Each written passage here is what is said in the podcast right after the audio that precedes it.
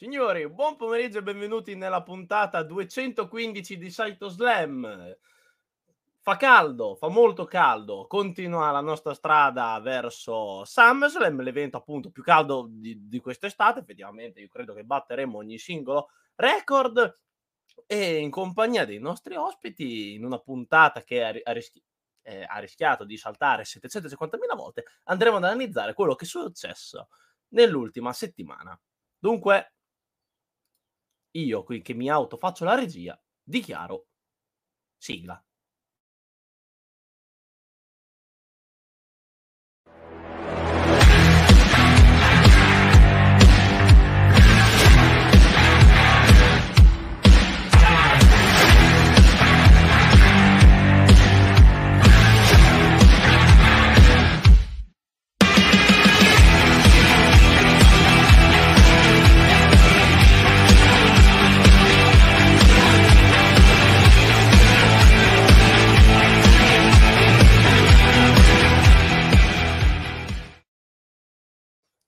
E dunque, eccomi qua, io sono come sempre Cing, che tanto come ho detto ieri sera non credo di cambiare nick nei prossimi duecentocinquantamila anni. Ribenvenuti a SideTalk Slam e proviamo se qualcuno è riuscito a sistemare i problemi. Emer- Emerenzio Venturini, ci dica. Buon wrestling a tutti e a tutti, salve. Eh, questo episodio di SideTalk Slam andrà in onda in forma anomala, visto che Daniele Donzia ha un impegno. Daniele Donzia ha ceduto a me Il, lo scettro della conduzione, puntata dedicata a tanti argomenti. Abbiamo eh, questa Road to SummerSlam che fatica un po' a ingranare, però abbiamo anche L A Knight sempre più lanciato, Bobby Lashley che forse riforma un'alleanza con gli Street Profits, e attenzione anche a Brock Lesnar che ne ha combinate di cotte e di crude eh, nella puntata di Raw di questo lunedì notte. Daniele Donzì ha un impegno, ha ceduto a me lo scettro, ma mi ha anche lanciato una macumba, come potete capire dalla mia voce. Quindi io sono K O, motivo per cui sono passato a salutarvi, ma a mia volta prendo lo scettro, lo cedo a Cenghe, e sarà oggi Cenghe per la prima volta il demiurgo conduttore di SideTalk Slam per l'episodio duecentoquindici. Buona puntata a tutti, ragazzi. Beh, ciao Menzo, riprenditi che vediamo di portare a casa questo episodio. Vediamo. Allora, eh, iniziamo ad introdurre gli altri ospiti che sono venuti a darmi un, mi- un minimo di supporto in questo episodio. Partiamo dall'ormai sempre presente Fisso, che credo oggi stia festeggiando, probabilmente c'è un trenino, sentiremo Peppe, Peppe, Peppe, Massi. Buongiorno, buon pomeriggio a tutti. Buon pomeriggio. È, è, co- è contento? È contento per qualcosa successo? Eh, eh Svedi, io sono eh? contento perché hanno perso i titoli. Beh, qualcuno, gente che ecco. ha perso titoli. Ecco. Benissimo. E si, in... si sboccia, si sboccia. Eh, si sbo- sboccia, sì, si sboccia acqua naturale, si sboccia esatto. sempre quello.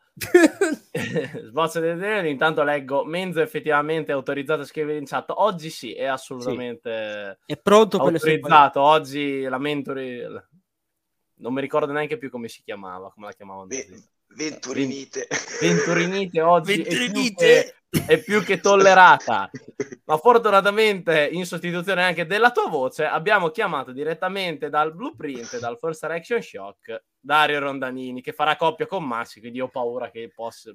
Sta... Oggi pomeriggio succede un delirio. Un delirio. Salve, un delirio, salve. No? Buon pomeriggio a tutti. Buon pomeriggio a tutti. È il mio secondo SideTalk Slam. Il primo era quello del Raw post-WrestleMania e non è andata benissimo. Speriamo che, stasera, che oggi vada meglio. Io già sto bisbocciando, ma c'è là, è, è acqua. No? Acqua, è acqua. Qua. Stiamo tutti Feste... brindando, eh? Stiamo Festeggiamo tutti brindando. Ad acqua. Le Iconics due punto zero, stiamo brindando. Io ne, ne approfitto per salutare Dario, che volevo da una vita a SideTalk Slam, ma partecipo in una puntata in cui io in, ho semplicemente dovevo introdurre, non sono neanche riuscito a farlo, vi ho fatto un saluto. E a questo punto vi lascio parlare di grande wrestling in compagnia. Ecco, hai già parlato troppo, se no addio voce. Ecco, no, no, tanto comunque le voci sono autorevoli, sono variegate, ci sarà tanto esatto. da discutere. Buona puntata a tutti, ragazzi. Ciao Menzo. Eh, ciao Menzo. Ciao, ciao Emergenzo, grazie. Memergenzo, Memergenzo. Sempre Memergenzo. Memergenzo. Allora, iniziamo con gli argomenti. Eh, inizierei da qualcosa di cui abbiamo già parlato settimana scorsa qui a SideTalk Slam, ma che ci tengo a analizzare nuovamente perché è passata un'altra settimana e io ho un sentore di cruise control. Questa Road to SummerSlam mi sembra un pochino impostata, ma non è che siamo già corto di idee, mancano due settimane e mezzo. Voi che ne pensate? Ma, eh, effettivamente è una questione abbastanza spinosa, perché cioè, da una parte c'hai quello che ti fa, fra virgolette, campare di rendita, che è la Bloodline, e dall'altra parte c'hai queste storyline che sì, magari sono anche belline, sono qualcuna più, qualcuna meno, però è tutto un po' un mappazzone, no? C'hai, c'hai questi titoli di coppia femminili che, che sono diventati come il titolo T N T dell'All Elite. Sì, se lo passano. Cambiano praticamente ogni settimana, tipo. E c'hai... Guarda, da una parte, da una parte apprezzo, fra virgolette, il coraggio di, eh, di tentare varie strade, perché, devo dire la verità, io non mi sarei mai immaginato, mai... Una, una W W E al giorno d'oggi con Ricochet che c'ha un match, fra virgolette, di cartello a, a SummerSlam, al di là delle mie personali, diciamo, simpatie o meno per Ricochet, però insomma eh, è abbastanza interessante, direi. Eh, sì, diciamo che è, è tutto un po'... Un, è, è come se fosse un, un oceano, un oceano gigante, e, e siamo un po' in balia di queste acque che non sanno come si devono. Anche, per esempio, la, la storia di, del titolo mondiale, insomma, di Seth Rollins, che alla fine al novantanove virgola nove per cento andrà di nuovo contro Finn Balor, che mo vai a capire, era quello il piano originale? Ci hanno rimesso Balor perché non sapevano chi caspita mandarci? Eh, C'è un po' da chiederselo, effettivamente. Ma se te rispetto a settimana scorsa, che pensi? Questi sette giorni in più di avvicinamento ti hanno fatto cambiare idea o sei sempre, sei sempre rimasto su quel punto? Te che sono che ho abbastanza hype per l'evento. Ma io continuo... Sì, che settimana scorsa avevano detto che c'era l'hype perché la card è variegata, però nel senso... Da una se- dall'ultimo SideTalk Slam ad oggi qualche segmentino, ma siamo sempre a parare sulla stessa cosa. Eh, purtroppo, è detto, c'è stata solo sì. La conferma di, di Balor e poco altro. Sì, magari tot aggiungeranno la conferma di Gunther McIntyre, per dirti. Sì, però è qualcosa che abbiamo visto, sì, una transizione praticamente.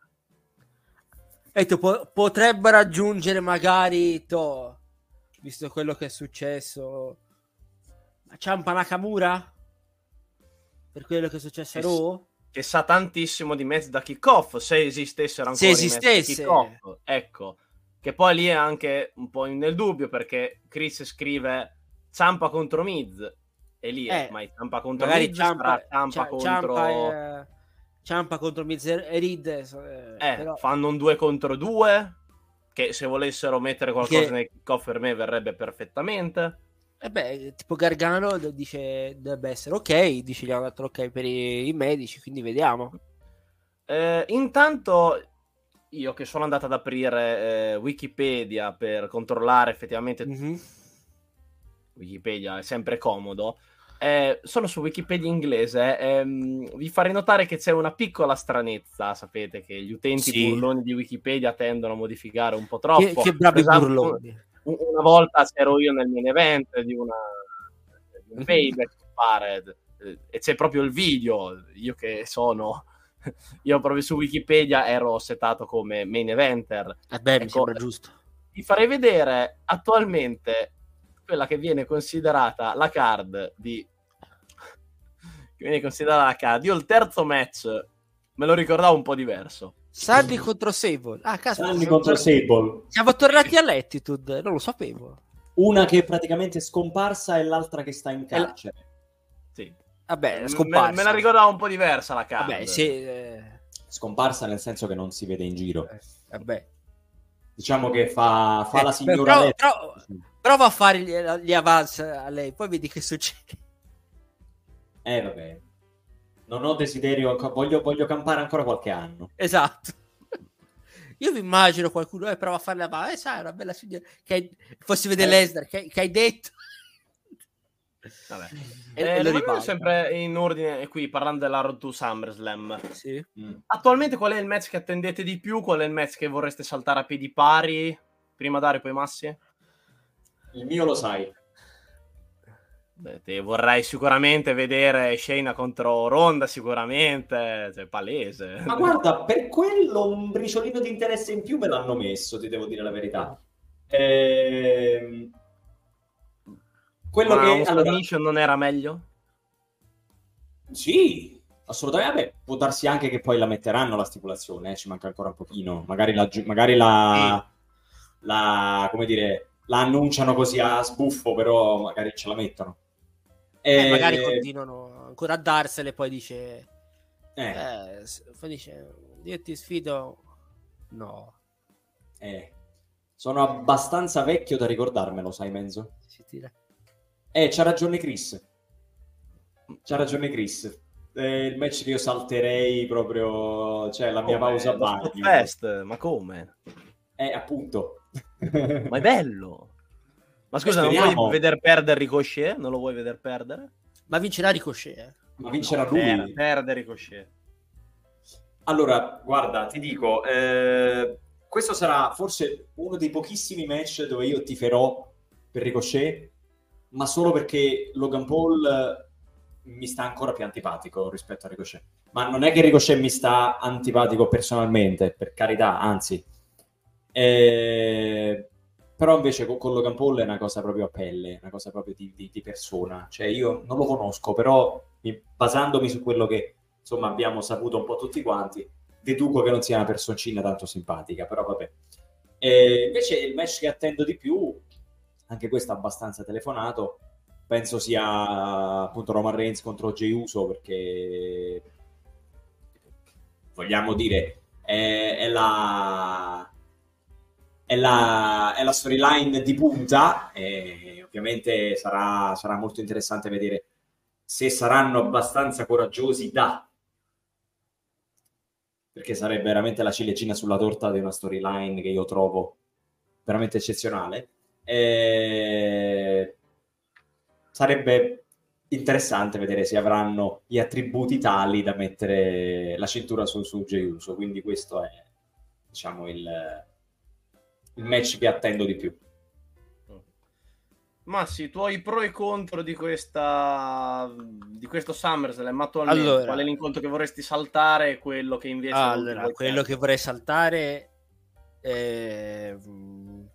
Shayna contro Ronda, anche mi dispiacerebbe, però sai che odio Ronda, no? Quindi lo skipperei a prescindere. E beh, quello che mi mette più... Dai, tieni eh, botta. Che culo, ecco, per dirti.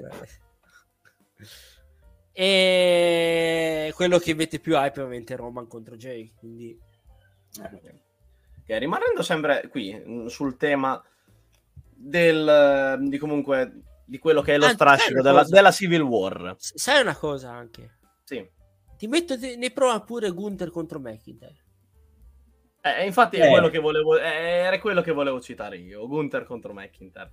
Per me può venire una sagra delle coricate due punto zero. Le botte. Svegliamoci. Ma se, ma secondo voi, secondo voi dici, può essere il momento giusto? Cioè, può essere la volta buona che Gunther perde? E quando batte me... il record?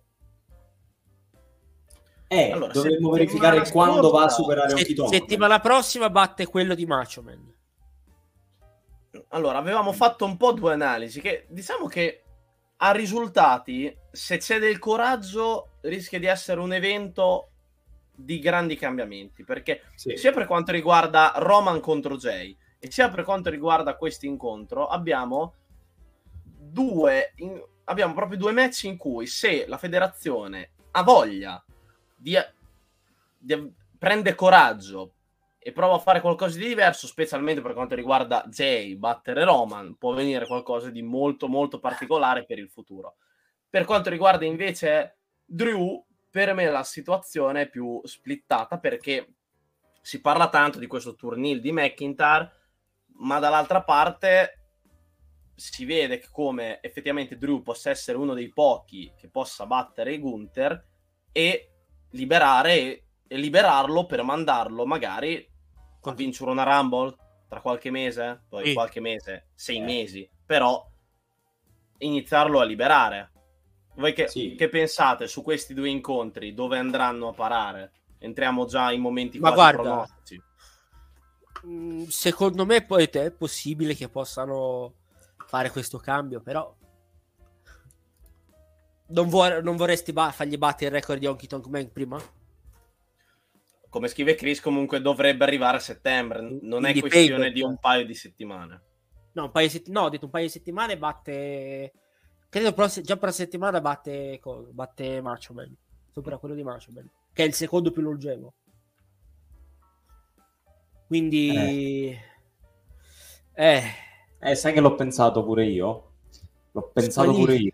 Perché magari fanno, che ne so, possono pure arrivare a fare una...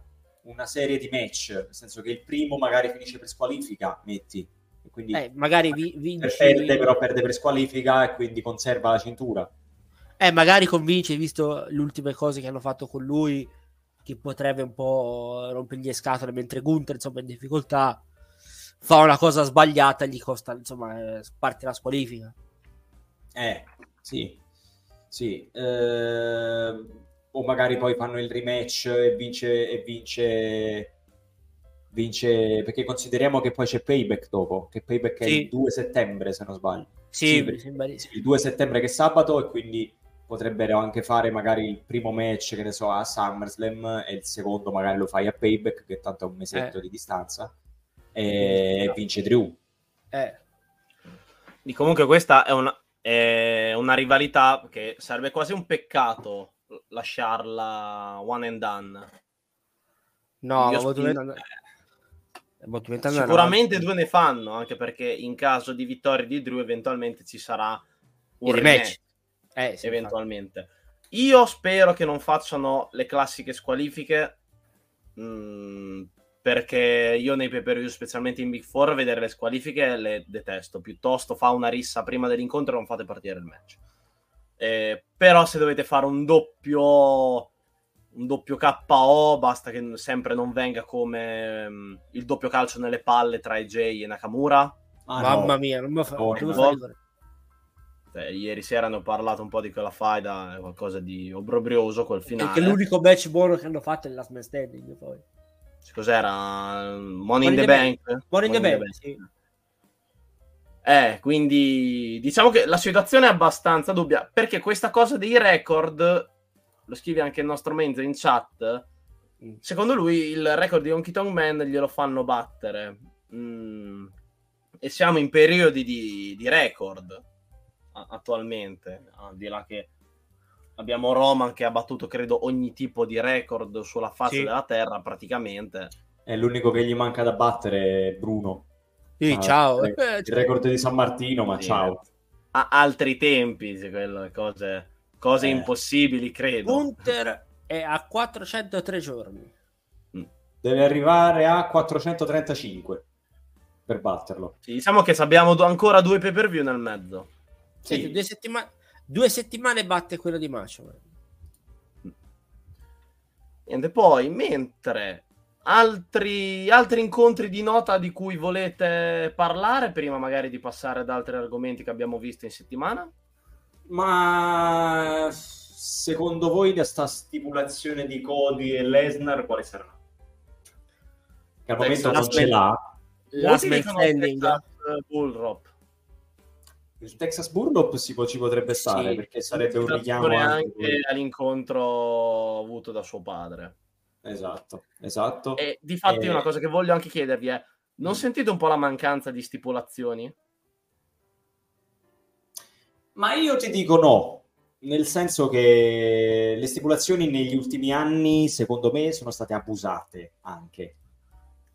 Vuoi che per ragioni di marketing c'erano i pay-per-view a tema e quindi c'era l'Elina Cell che è diventato una macchietta e quindi praticamente ogni tot, cioè una volta all'anno c'avevi due due barra tre Elina Cell match e, e quindi l'Elina Cell è stato sovraesposto in una maniera assurda e, e la stipulazione è venuta a calare a livello di prestigio. Ehm, quindi io personalmente ti dico di no. Eh, diciamo che però quando è il, il caso quando è il caso è giusto che le, che le inseriscano, eh, come ad esempio appunto dovrebbe essere questa, questo capitolo finale di, di Cody e di, di Brock Lesnar, che è giusto che finisca con un match a stipulazione, ma e poi ovviamente probabilmente ci sarà, non lo so, qualche stimolazione eh, qualche, qualche stimolazione particolare per quanto riguarda il match di Roman Reigns con Jey Uso, e anche là sono abbastanza curioso di, di capire quale sarà, eh, però per il resto ti dico no, nel senso, se la storyline la porta allora sì, ma se devi infilarla dentro perché la devi infilare perché ti piace e la vuoi fare, allora no. Diciamo più a livello di logica, però ci sono, c'è da riconoscere che ci sono almeno tre incontri che in questo momento una stipulazione la meriterebbero. L'hai detto, Lesnar contro Lesnar contro Cody ce ne sarebbe bisogno, mm-hmm. mm, Shayna contro Ronda effettivamente sarebbe bello, ma più che altro quello, più al di là della logica, sarebbe più un, perché loro sono fighter, quindi un submission ci starebbe anche. Quindi ci sono incontri che qualcuno necessiterebbe, poi per avere qualcosa di diverso, al di là che, ripeto, è una card che in teoria è buona perché ha i match molto diversi. Il brolone, l'abbiamo parlato, di Gunther contro Drew, abbiamo i match degli svolazzoni, del tuo adorato Ricochet che ti farai, vogliamo vedere, al First Action vogliamo vederti con i cartelloni, dai Ricottina, dai Ricotta, Ricotta siamo con te, il banco fri- curva banco frigo. Vogliamo vedere, faremo una clip no. completa, diciamo venti no. minuti di porterò a casa mia porterò a casa mia il signor Invernizzi. no, il, no il signor nonno Nanni il signor nonno, nonno Nanni. Fai uno striscione nonno Nanni, dai, il dai, first action è sponsorizzato da nonno avere, Nanni. Dovrei avere ancora il l'album da disegno che usammo per fare cartelloni di WrestleMania, quindi magari qualcuno lo faccio. Eh, fai un bel cartellone che lasci dietro nonno Nanni è con te. Sì, allora Chris dice addirittura tre Stage of Hell, perché Stage of Hell non lo fanno da una vita, eh. Cody contro Cody contro um, Brock contro Lesnar, sì. Che lo fanno? Non lo facciano da Triple H contro Shawn Michaels, credo. Armageddon forse, duemila... sì, duemiladue. duemiladue. Diciamo che hanno utilizzato negli ultimi anni mh, two out of three fall. I two out of three falls, ma è un'altra cosa. Ne hanno abusato per mesi. Sì. Menzo ti chiede un Iron Man, Dario? Sempre Cody, Cody Lesnar? Sì. Guarda, ci starebbe. Ci starebbe, eh, però penso che in questo caso non sia eh, la stimolazione forse più adatta. Cioè, ci starebbe nel senso che mi farebbe piacere. Anzi, sai quando è che l'hanno fatto l'ultimo Three Stages of Hell? Mm. Eh, l'ha scritto Chris. Non è scritto quello. Payback duemilatredici. No, l'hanno fatto N X T. Bene. Il, il match che hai parlato te ieri sera. Garga- Gargano contro Cole. Sicuro, sì, eh, sì. Palese. Bella la, fa- la faida che mi ha sm- che- con cui ho smesso di guardare N X T. È stato l'ultimo oh. Stage Sobel. Eh, oh. Dario, eh, ho un rapporto stranissimo con quella faida, non ne potevo più. Vabbè. Non ne potevo più, non sellavano, fi- settantaquattromila finish riuscivano al conto di uno, non ce la facevo più. Sì, eh... ho detto no, qui siamo diventati troppo, troppo sì. indie. Ho detto troppo basta, indie style, no. troppo indie. Troppo indie e alla fine, alla fine credo sia stato anche un po', come si dice, il chiodo nella bara del primo N X T, nel senso che bellissimo, però eh, sai quando hai, hai un prodotto che è troppo indie friendly, eh.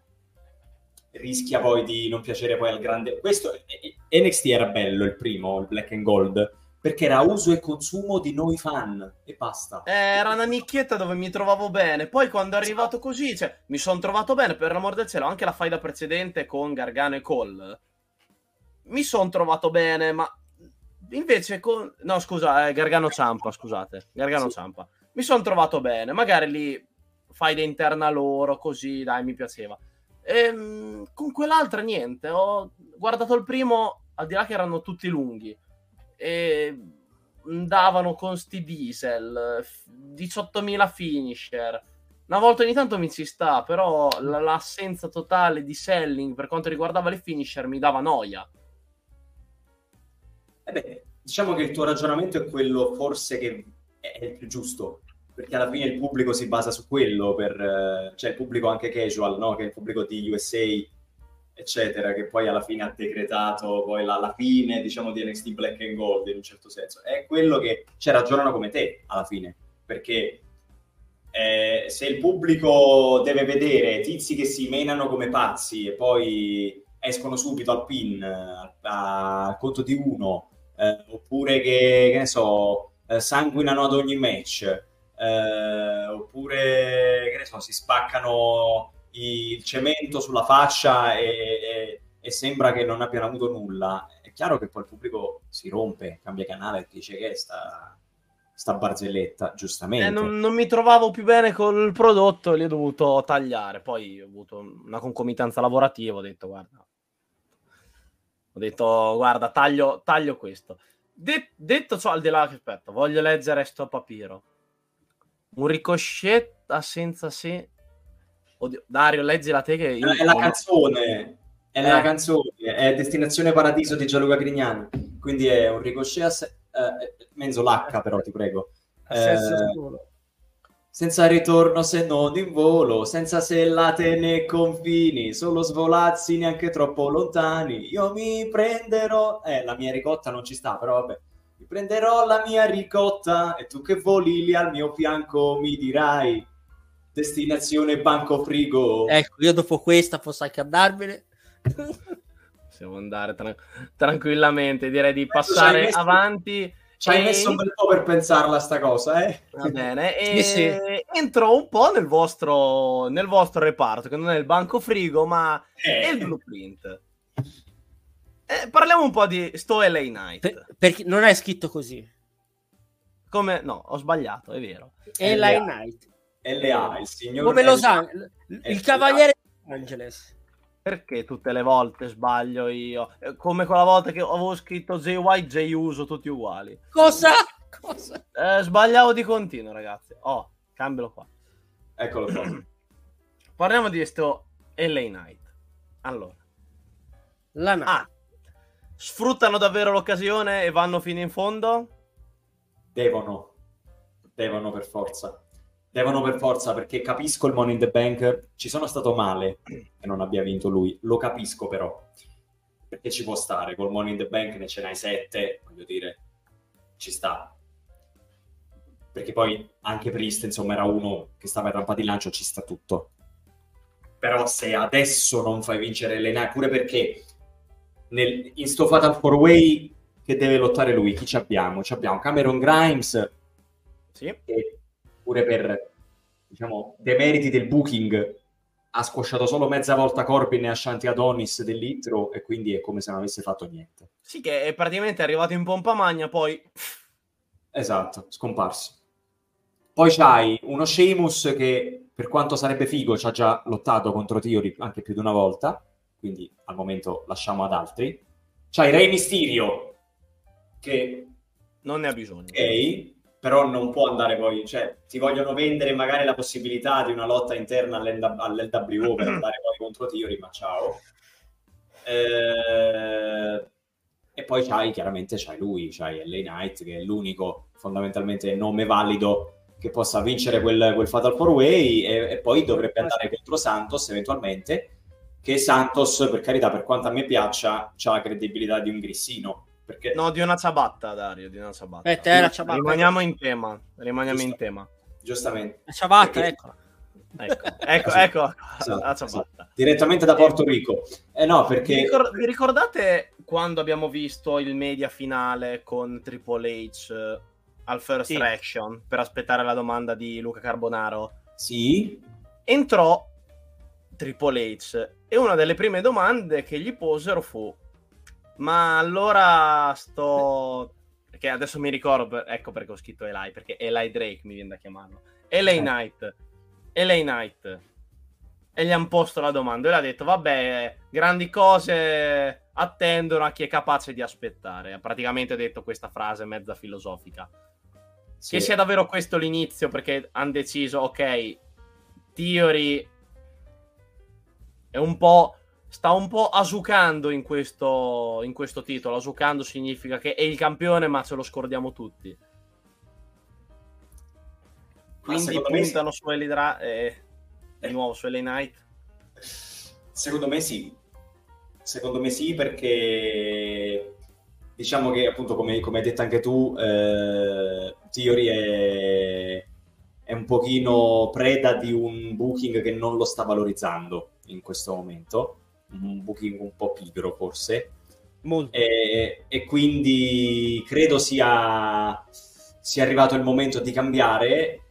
E al momento non c'hai uno più eh, non c'hai uno più adatto di L A Knight, perché è super over eh, e penso che il titolo, il titolo degli Stati Uniti potrebbe anche paradossalmente guadagnare più prestigio, perché c'hai un campione che è overissimo eh, diventerebbe, se Roman diciamo mantiene e quindi continua la sua schedule diciamo un po' saltuaria, potrebbe diventare sicuramente il titolo principale del, di SmackDown.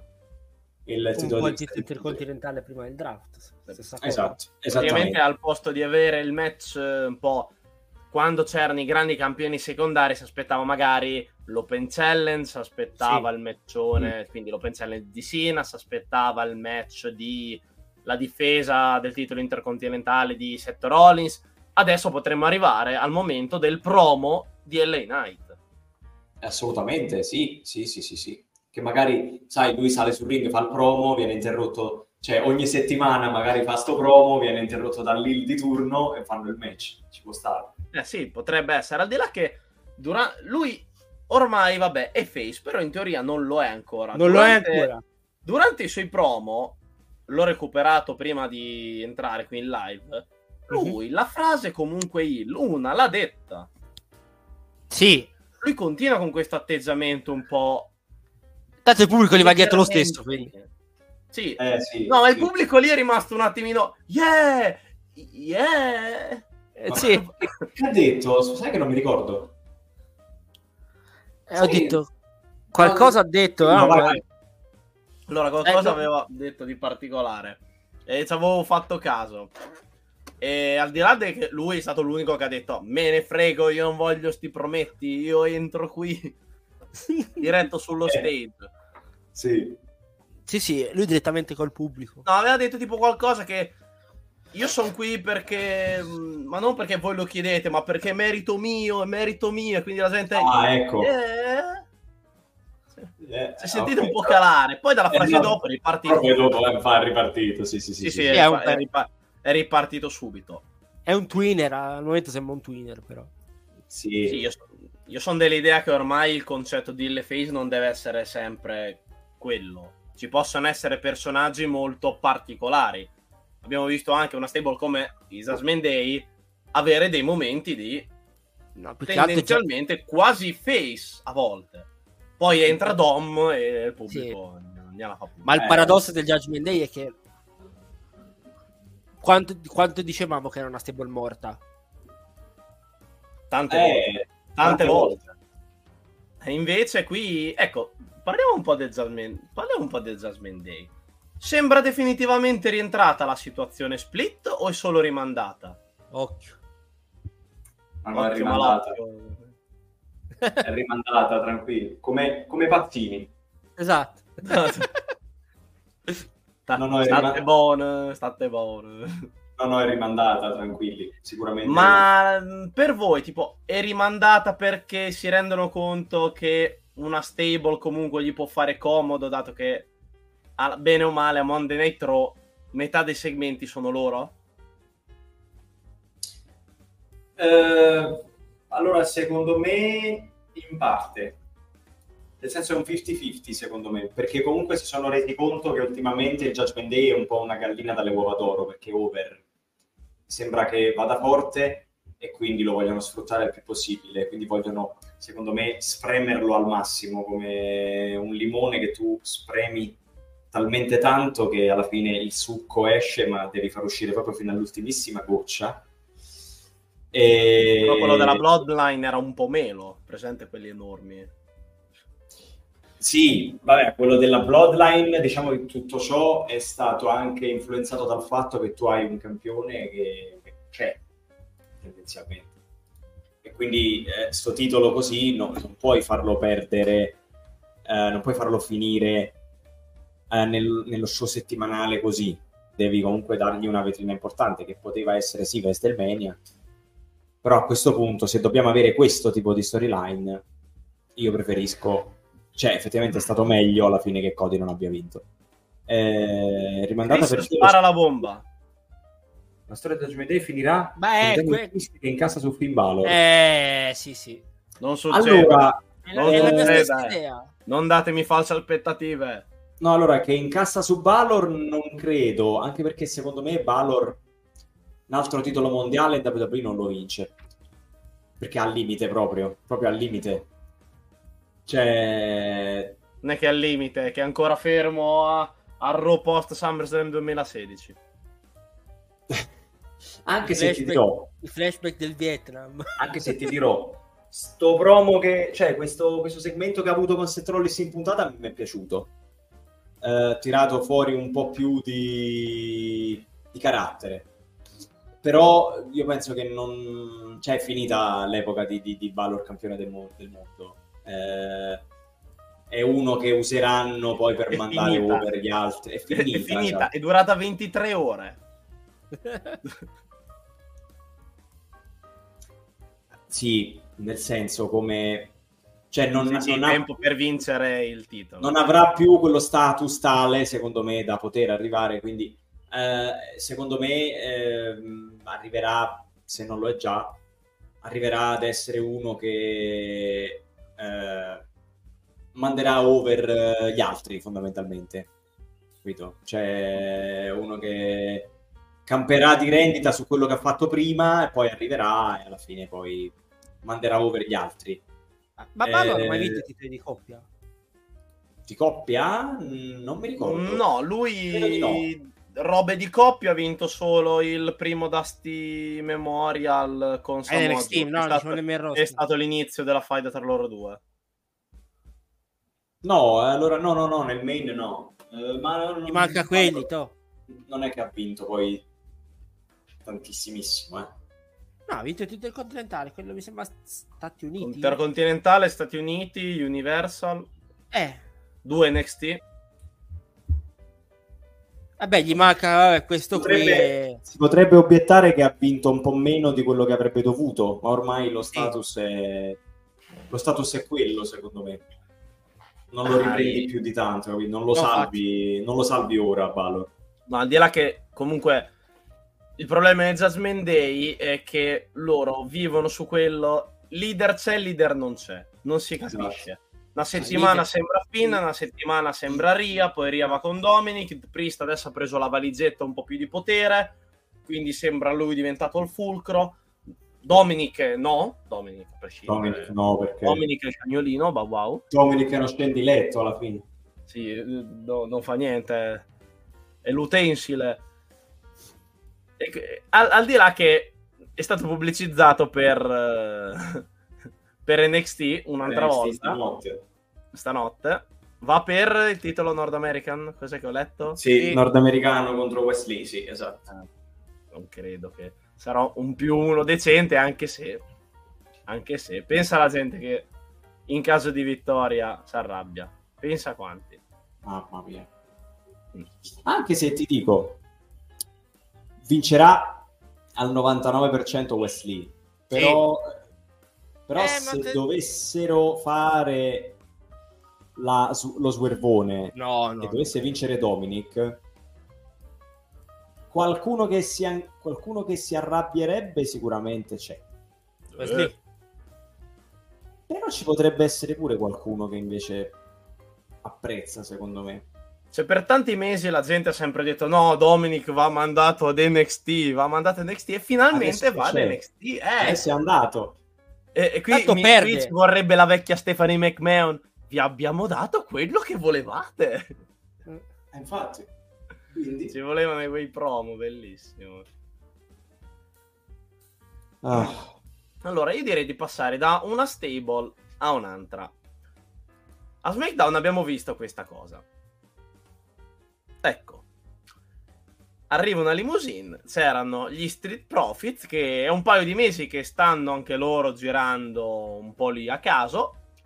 Ricordiamo che Street Profits, grande coraggio per girare nei parcheggi della federazione, che ricordiamo essere i no. luoghi più pericolosi, no, ah, no, anche sono... quello di N X T. Quello di N X T. Quello di N X T è pericolosissimo. Molto però, più pericoloso. Molto più pericoloso, però i parcheggi sappiamo che storicamente sono pericolosi, la gente esatto. prende le macchine, ti investe, scappa, è pericolosissimo. Eh, anche se eh, sarà sempre documentato da qualche cameraman che è lì, pronto, sì. con l'attrezzatura, sempre pronti, loro... Beh, c'è un, io mi immagino una scena, c'è un cameraman che sta così, a te ti mettiamo fisso nel parcheggio, tu portati la telecamera, così succede qualcosa, attacchi. Ci sono cinquanta, no, ce n'è uno per corridoio, ce n'è uno per corridoio, cioè sono lì, pronti.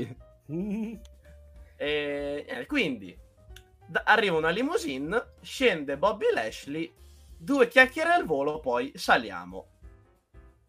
Allora, Hard Business due punto zero è il nome che gli ho messo, però però nulla nulla noi non sappiamo se dietro effettivamente tornerà M V P, c'è qualcosa sotto, dentro quella limousine ci, può essere, ci possono essere altre persone, altre persone cioè. eh, perché per me una limousine, ok, che nel personaggio di Lashley, dell'Hard Business, ci stava, però normalmente una limousine sei in più persone, quindi secondo voi dove andiamo a parare? Al di là del il palese sì per forza, sì, certo. Mm. Però possibili... boh, è ci, sarà, ci sarà M V P? Ci sarà M V P? E... secondo me sì. Secondo me sì, ma più come mouthpiece di Lashley, secondo me. Capito? Uh... Eh, guarda. Allora, secondo me... è... sì, sono, sono saliti su una Ford con un Ford sono saliti su una Ford con uno che si chiama Ford, anche se dico la verità, per me è, è un pochino prematuro. Eh, allora, sicuramente i piani sono quelli di metterli insieme tutti e tre, eh, però n- non possiamo mai sapere adesso come andranno le cose. ehm Però io, secondo me, poi se rischiano di essere troppi, perché c'è M V P, c'è Lashley, ci sono i Profits, che sono due, quindi siamo già quattro, poi ci e sarebbero, ci sarebbero, sì, c'è M V P, c'hai Lashley, c'hai Ford allora, se... e Dawkins, quattro, poi ci avresti... Eh... volendo, se ce li vuoi infilare, metti Cedric, metti Cedric Alexander e Cedric. Benjamin, e sono, sono sei, free agent, quindi che sono sei, e volendo, come diceva anche Jota, ci avresti Omos che ha dei legami, diciamo, con M V P, e sono sette. Mm. A meno che, come dice Chris, come dice Chris, potresti tenere loro tre, potresti tenere loro tre e metterci Bianca come membro femminile, sì. E fai una stable a quattro che è, quindi c'hai eh, la coppia che va per i titoli, che sarebbero gli State Profits, c'hai il main event, il titolo del, eh, il titolo del, del mondo, mondo che c'hai Bobby Lashley, e c'hai Bianca Belair che andrebbe poi eh, a, a titolo femminile. Questa sarebbe... potrebbe essere una stable che compensa il vuoto di una Bloodline ormai splittata. Eh, dipende da come la scrivi. Eh, bravo. Perché potenziale c'è, pot- potenziale c'è perché c'hai Lashley che comunque si è messo nella giusta condizione, qualcosina. Ma il main event. Bob. Esatto. C'hai il signor Frustatelli per gli amici, per gli amici il signor Roberto Frustatelli. Eh, poi c'hai Bianca che, con tutti i limiti del caso, se me la giri heel come era ad N X T all'inizio, funziona, sì. funziona di più, molto di più. Molto di più. Quindi ci starebbe tutto. Non che da face non funzioni, però ha già rotto le scatole, nel senso... Più che altro è, da face è... È, è Sina. Nata, capito? È molto limitata. È molto limitata perché non può eh. fare più di quello che fa. Quindi c'hai lei che entra con la treccina, si prende la schiaffi. Eh, però Bianca all'inizio era heel, perché lei comunque... Il suo personaggio, io l'ho sempre detestato da face perché... fuori dal ring, eh, dentro il ring non, non dirò mai nulla eh, di cattivo su di lei. Eh, lei è, ah, io sono la migliore, sono la più forte, la sono più brava, sono la migliore, sì. esti, esti, esti, esti, esti.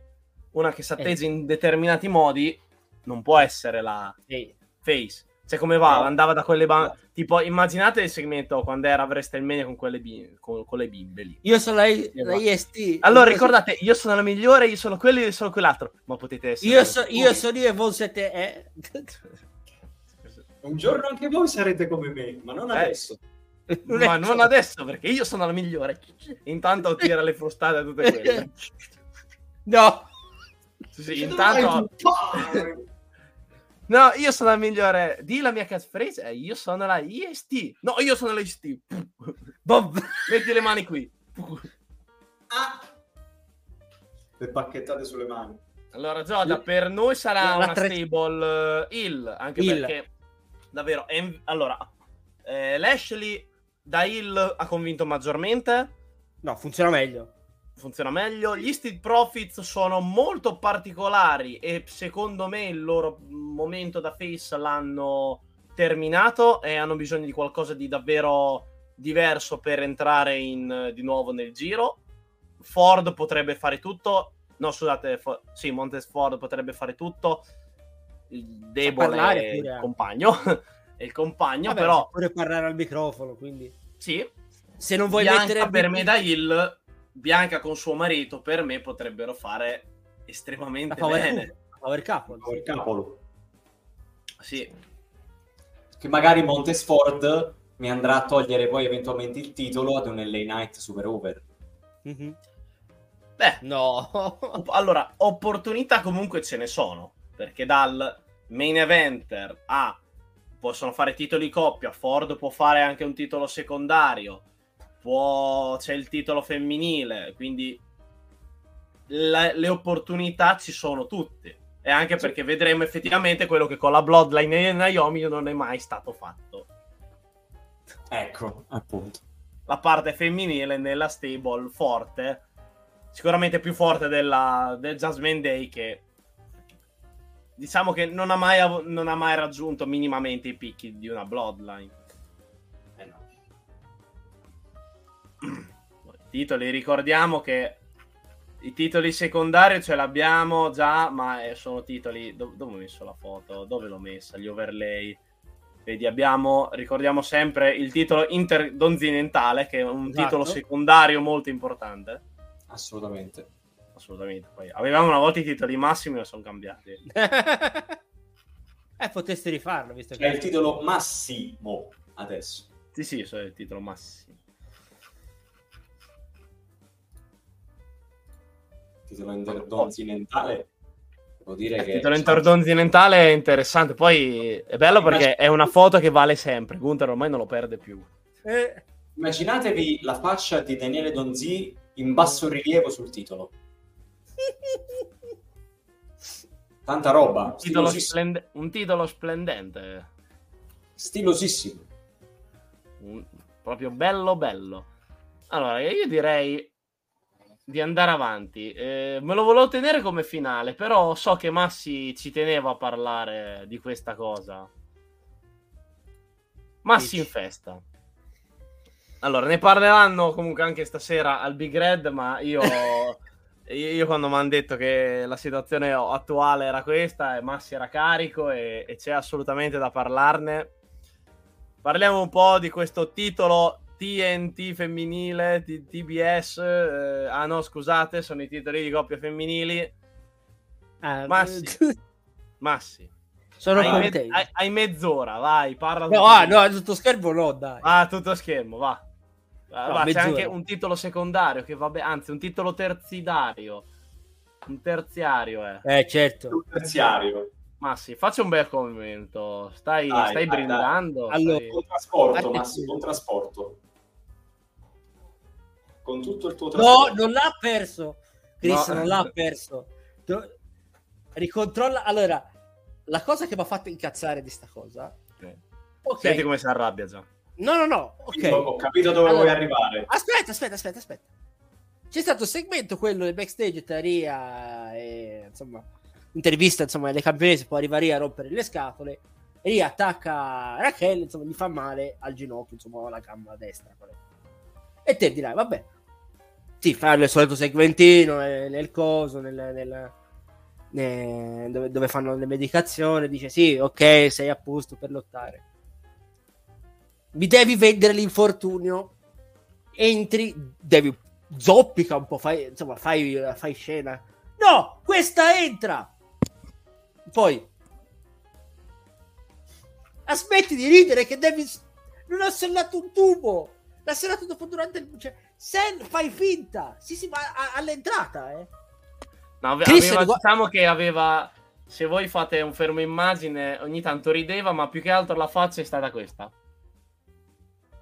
sì cioè, aveva proprio così, sì sì eh sa un po' mogia mogia, poi arriva, ho certo avuto punto. Una sensazione di Sasha Banks che ho detto ma sarà che vincono ste due, e poi cosa faceva, rideva, che caspita c'è da ridere che t'hanno attaccato, devi essere, e poi devi difendere il titolo, cioè che hai da ridere, cosa hai da ridere, smettila di ridere, ma rideva perché sapeva già che ti saresti arrabbiato, dunque rideva per questo. Cioè posso capire Rhea che, che ride perché sai era cattiva, ride perché, perché fa la bulla, capito, però che gabbo. E Gabbo ridi Gabbo e mi sembra ridi. Giusto, no metti quello di prima un attimo, come di prima, ecco, eh, lo so, no lì scema a prescindere, lei è Extreme Live, no, ormai no, no, no. lei è Extreme Live, cioè ormai eh. Senta, rimanendo collegati comunque su questo discorso, allora innanzitutto Abbiamo, sì. abbiamo visto che comunque che c'è qualcosa di particolare, perché sembra sì. che alla fine sia Liv che vada contro Rhea e alla fine la boss finale vera sarà Raquel. Anche a voi vi è sembrata questa cosa? Oppure ma, che va subito ma Raquel? Dici, ma dici che va no, che, che andrà Liv a SummerSlam, dici? No. Io sono puntata. Nell'idea che Liv va a SummerSlam. Per me va in puntata. Per me va SummerSlam Live e al rientro dell'infortunio ci va Raquel. Potrebbe, ah, i, i piani erano quelli, si, si leggeva che probabilmente, perché l'ha detto Meltzer, eh? Però eh, beh, si diceva... Meltzer che... ultimamente è diventato capitano ovvio. L'ultima, cioè l'ultima su una stable di cui abbiamo parlato prima. Eh, a SmackDown eh, Lashley e gli Street Profits fermeranno una stable. Grazie! Non sai che c'è chi, eh? Mm. Abbiamo visto SmackDown, per dire. Eh... Forse il contrario. O potrebbe essere, potrebbe essere come, detto, come ha detto adesso Joda, quindi Raquel SummerSlam e poi Liva Payback. Eh... Potrebbe essere pure che magari facciano lo swervone degli swervoni e Liv se la prende con Raquel. Così. De no, botte, di, senza senso. Di turna perché, eh, perché dire... Ronda contro Shayna non bastava, perché sì, magari e... perché magari dice io grazie a te, cioè a causa tua ho perso Dave, Dave Meltzer, esatto. Dave Meltzer che poi è, è spaventosamente simile a Dave Meltzer, lo storico annuncia- annunciatore della W C W che adesso sta in Impact. mm. ehm Cioè, potrebbero pure fare sto swervone che Liv se la prende con Raquel a dire a causa tua ho perso sto titolo che... Dice, devi smettere di ridere e ti fai da schiaffi. Esatto, esatto. Eh, no, allora, si diceva che il, il piano era quello di mandarci Raquel a SummerSlam.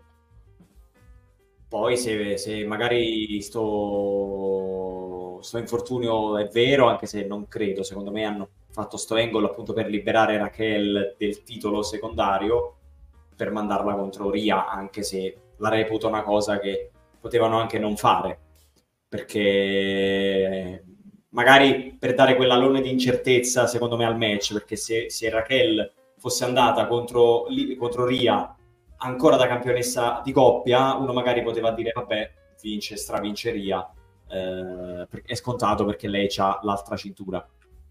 Però uno, non è detto, e due, eh, cioè abbiamo visto, cioè, voglio dire, abbiamo visto anche Bayley Bayley e Sasha che erano campionesse di coppia, e c'era eh, cos'era Bayley Two Belts, cos'era o Two Belts Belts, insomma comunque l'abbiamo viste l'abbiamo viste entrambe che erano, cioè comunque avevano due titoli, quindi avrebbero anche potuto eh, fare sta cosa e risparmiarsi sto ennesimo cambio di titolo, che in pratica hai, hai preso sto hai preso sto, sto titolo e l'hai trasformato. Bayley dos straps, esatto, esatto, grazie mille. In tutto, grazie, so se avessero vinto quelle cinture eh, Alba Fire, Ayla Dawn, mm-hmm. il problema sarebbe ancora lì, cioè sarebbe lì, non ci sarebbe il problema, perché loro erano campionesse e le sfidanti andavano dopo, saravevano tra di loro.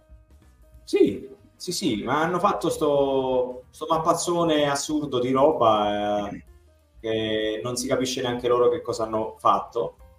Eh, veramente sti titoli, secondo me, farebbero prima a toglierli. Farebbero prima a toglierli perché oramai sono veramente alla stregua di una cintura che ti mantiene sui pantaloni. Mm. Hanno perso tutta la credibilità, che già ne avevano pochissima dopo, soprattutto eh, diciamo, quello che è successo con Sasha, Sasha e Naomi, voglio dire. Questi eh, titoli sono veramente, come dire, ge- ge- non gestiti, cestinati proprio ormai. No, cestinati. Volano di palo in frasca ogni, ogni due settimane senza un minimo di logica, praticamente saltano, che è una cosa che può succedere, però in...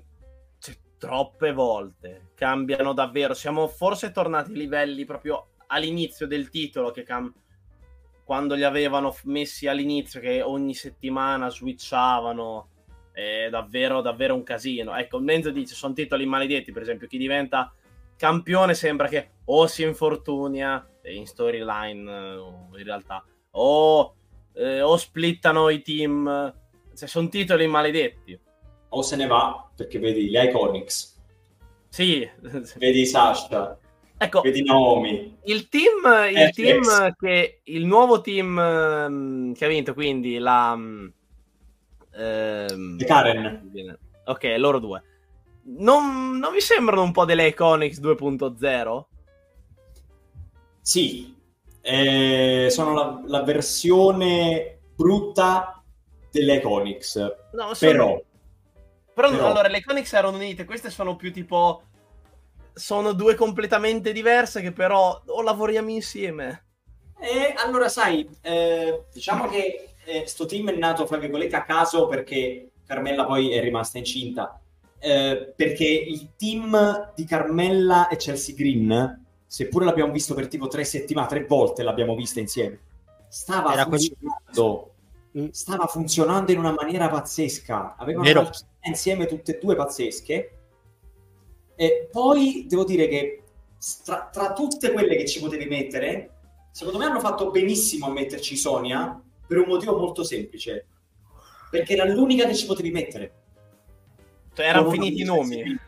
No, perché con una come Chelsea Green, che fra virgolette è una Karen come gimmick, sì, è una devi per forza, sì, devi per forza metterci una che abbia qualcosina in comune con lei, e l'unica a poter fare questo all'epoca era Sonia Deville, perché Sonia Deville era un ex dirigente in storyline che è stata fatta fuori, e quindi ce l'aveva con la dirigenza, così come Chelsea Green ce l'ha con la dirigenza, perché ogni tanto mette in mezzo il manager e il manager e il manager, quindi è, è, era l'unico abbinamento possibile che, a, che avevano, e hanno cercato di fare il massimo con quello che avevano in quel momento, e per il momento i risultati hanno portato bene, perché magari noi possiamo non essere contenti, a me personalmente fa piacere più per le persone che per, diciamo, eh, il titolo in sé, perché Chelsea Green si vede che è contenta di stare dove sta e di fare quello che fa.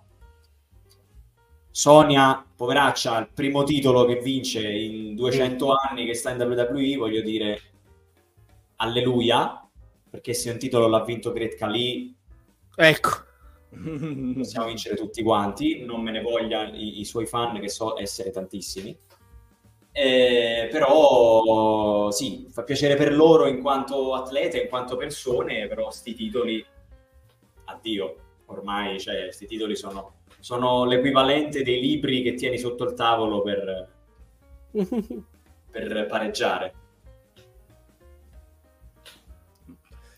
Allora, ehm, io continuerei parlando di innanzitutto due cose abbastanza che... Aspetta, la prima è che non so per quale motivo, scusate, c'è... Perché c'è Vasco Rossi?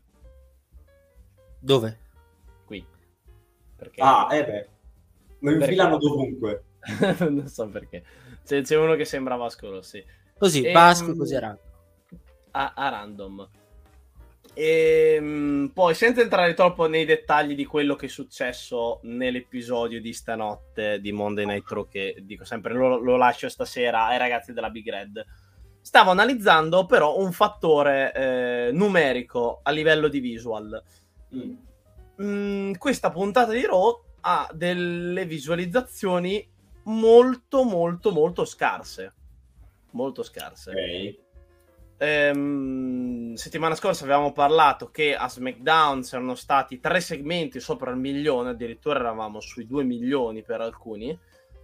In... Sì. E qui sto vedendo che a Monday Night Raw abbiamo il segmento più popolare, sono duecento centocinquantamila visual, che ehm, il main event.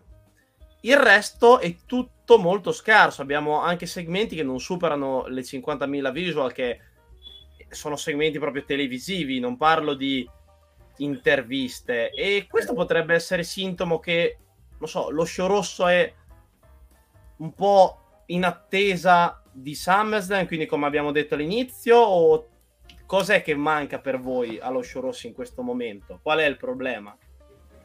Perché ass- per invece i dati di eh, i dati dello show blu invece sono molto più interessanti, per quanto ok, sono passati tre giorni, dunque chiaramente sono un po' più alte, però certo, nella media sono molto più alte dei dati in percentuale del Raw, perché ci sono mm. segmenti, per esempio Jey Uso ha fatto un milione e mezzo easy, mm-hmm.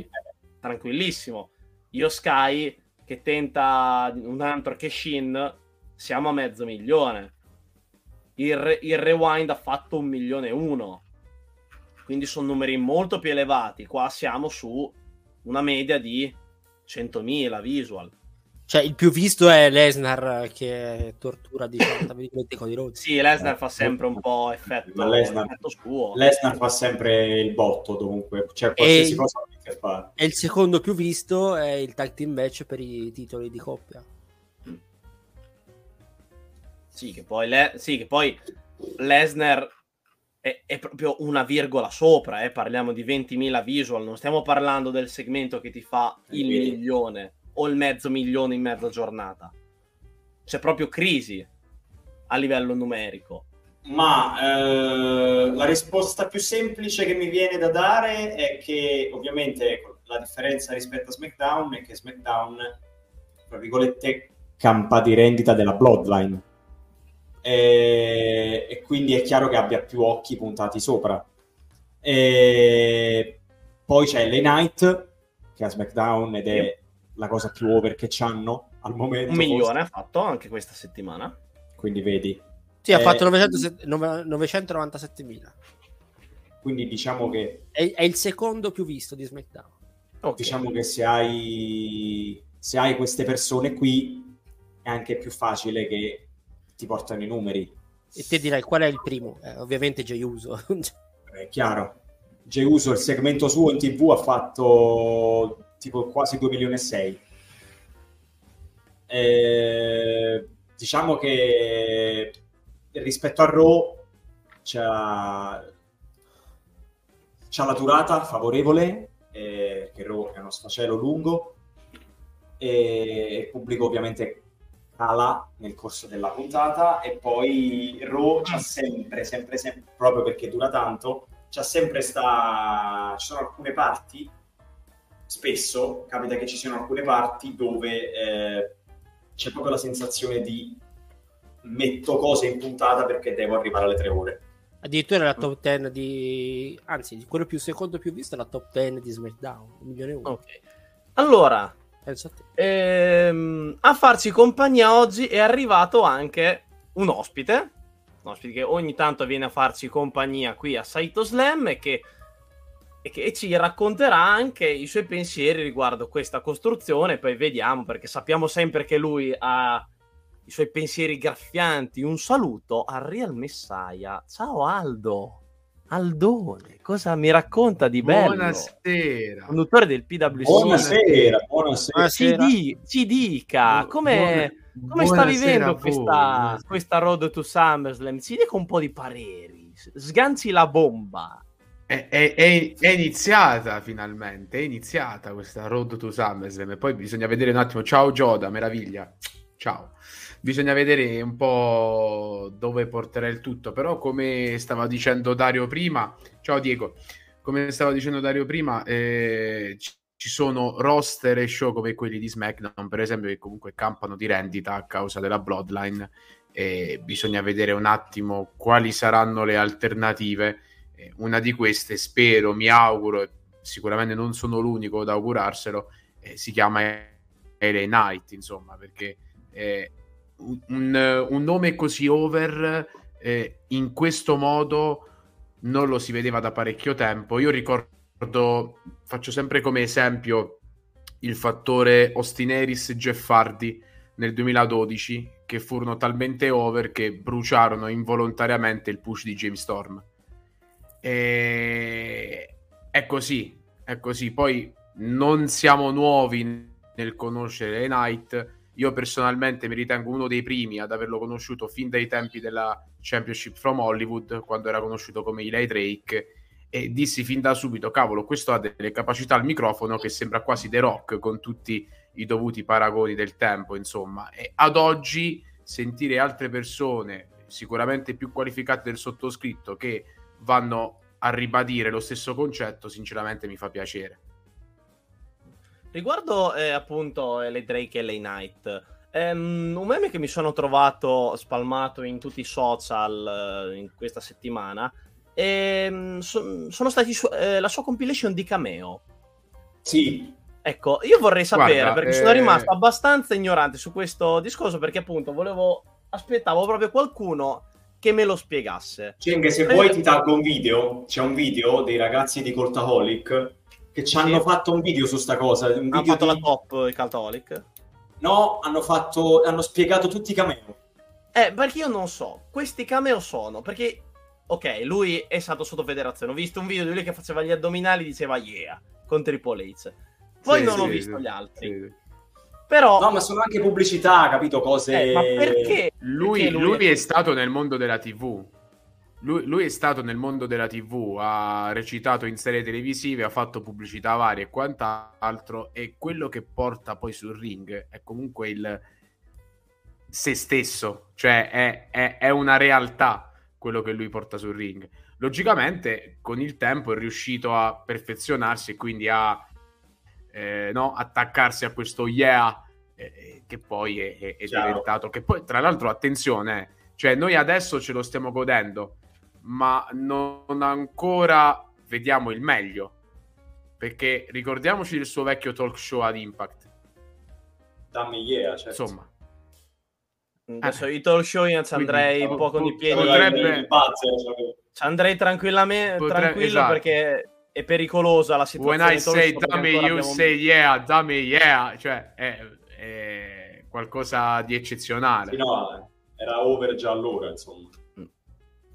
Sì, sì, sì, sì, sì. Comunque, sai, il, l'unico difetto che ha probabilmente è l'età. quaranta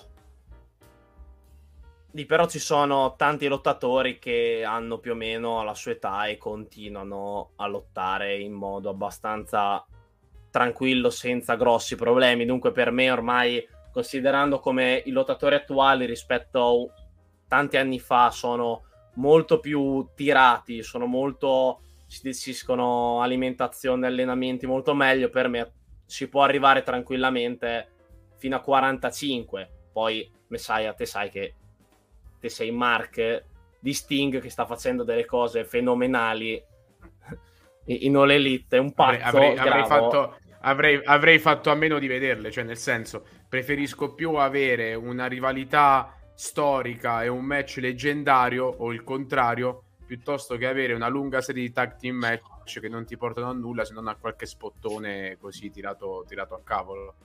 Bisogna, bisogna essere onesti, per quanto si possa essere Mark per qualcuno o qualcosa, insomma. Tornando invece ad L A Knight, io posso, posso dirvi che anni fa colui che gli ha fatto da manager, ovvero Paul Bearer, che non è una persona qualunque, e quando ti ritrovi una persona come Paul Bearer che parla bene di te e sai quanto Paul Bearer conosce il business e sai quello che ha fatto nel business, eh, insomma due domande e due risposte penso che te le dai. Ecco. Beh, sì. eh, Messiah, allora noi nell'ora precedente eh, abbiamo più o meno parlato di tutto, di questa costruzione, abbiamo bene o male sviscerato le faide maggiori, anche le cose che ci interessavano di meno, quindi ti chiedo anche a te un po' di cose sparse. Innanzitutto, se per il momento, uno, questa road ti sta piacendo, oppure se sei del mio parere che è, è un po' troppo lineare col cruise control, dici ok, quasi, è già quasi tutto fatto, ma mancano due settimane e mezzo, giusto forse qualche stipulazione. Poi, seconda cosa, il match che attendi maggiormente, il match che, di cui faresti tranquillamente a meno. Allora, probabilmente la Road to SummerSlam ha passato il cinque stelle euro in cap della sicurezza, per troppo che stanno andando a rilento, ecco.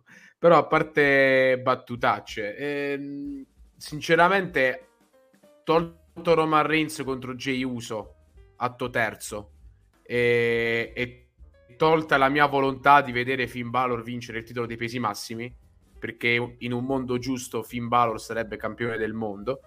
Eh, del resto non me ne frega nulla, ad essere sincero, compreso Cody Rhodes contro Brock Lesnar, che è una rivalità di cui non avevamo bisogno con questa modalità, perché se fosse stata una modalità eh, con una seria motivazione dietro e non un attacco così di Brock Lesnar giusto perché oggi mi girano i coglioni e vai t'attacco, eh, forse avrebbe avuto più senso. Ad oggi, per come è stata gestita, per come ci si è arrivati e quant'altro, non, non mi dice nulla e onestamente non, anche in uno Shayna Baszler contro Ronda Rousey non ci vedo nulla. Eh, non, eh, situazione femminile, mm. cioè eh, Rhea Ripley è campionessa, ok, hai costruito qualcuno di credibile contro di lei? No.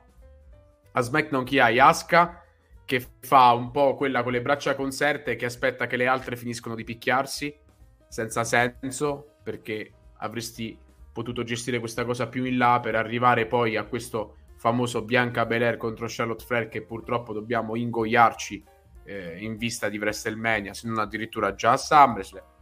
Probabilmente avrai un rematch tra, Bre- tra Becky e Trish Stratus che serve decisamente a poco in questo momento, sarebbe servito di più con altre circostanze, esempio un titolo in mezzo, in mezzo al tutto.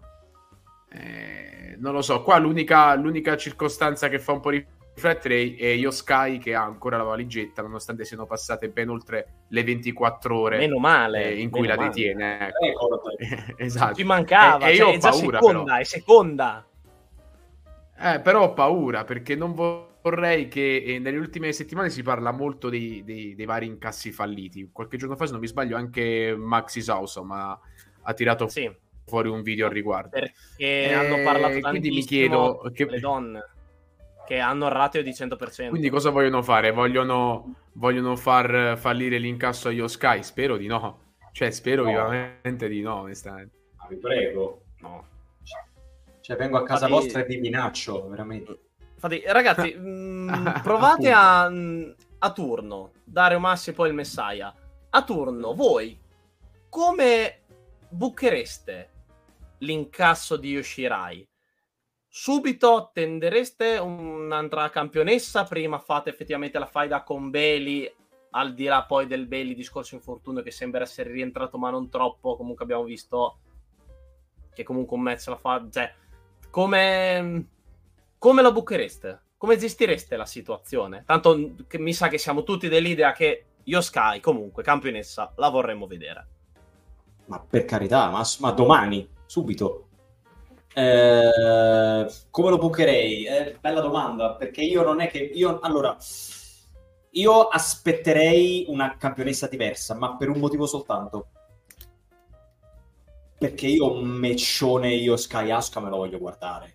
Cioè, deve essere un match, non deve essere un incasso di un minuto, capito? Quindi, cioè, fosse pure... fosse pure che metti che Asuka perde a SummerSlam contro una qualsiasi delle due, forse Charlotte perché deve arrivare al diciassette, quindi facciamo, diamole un'altra cintura e facciamola arrivare man mano al diciassette.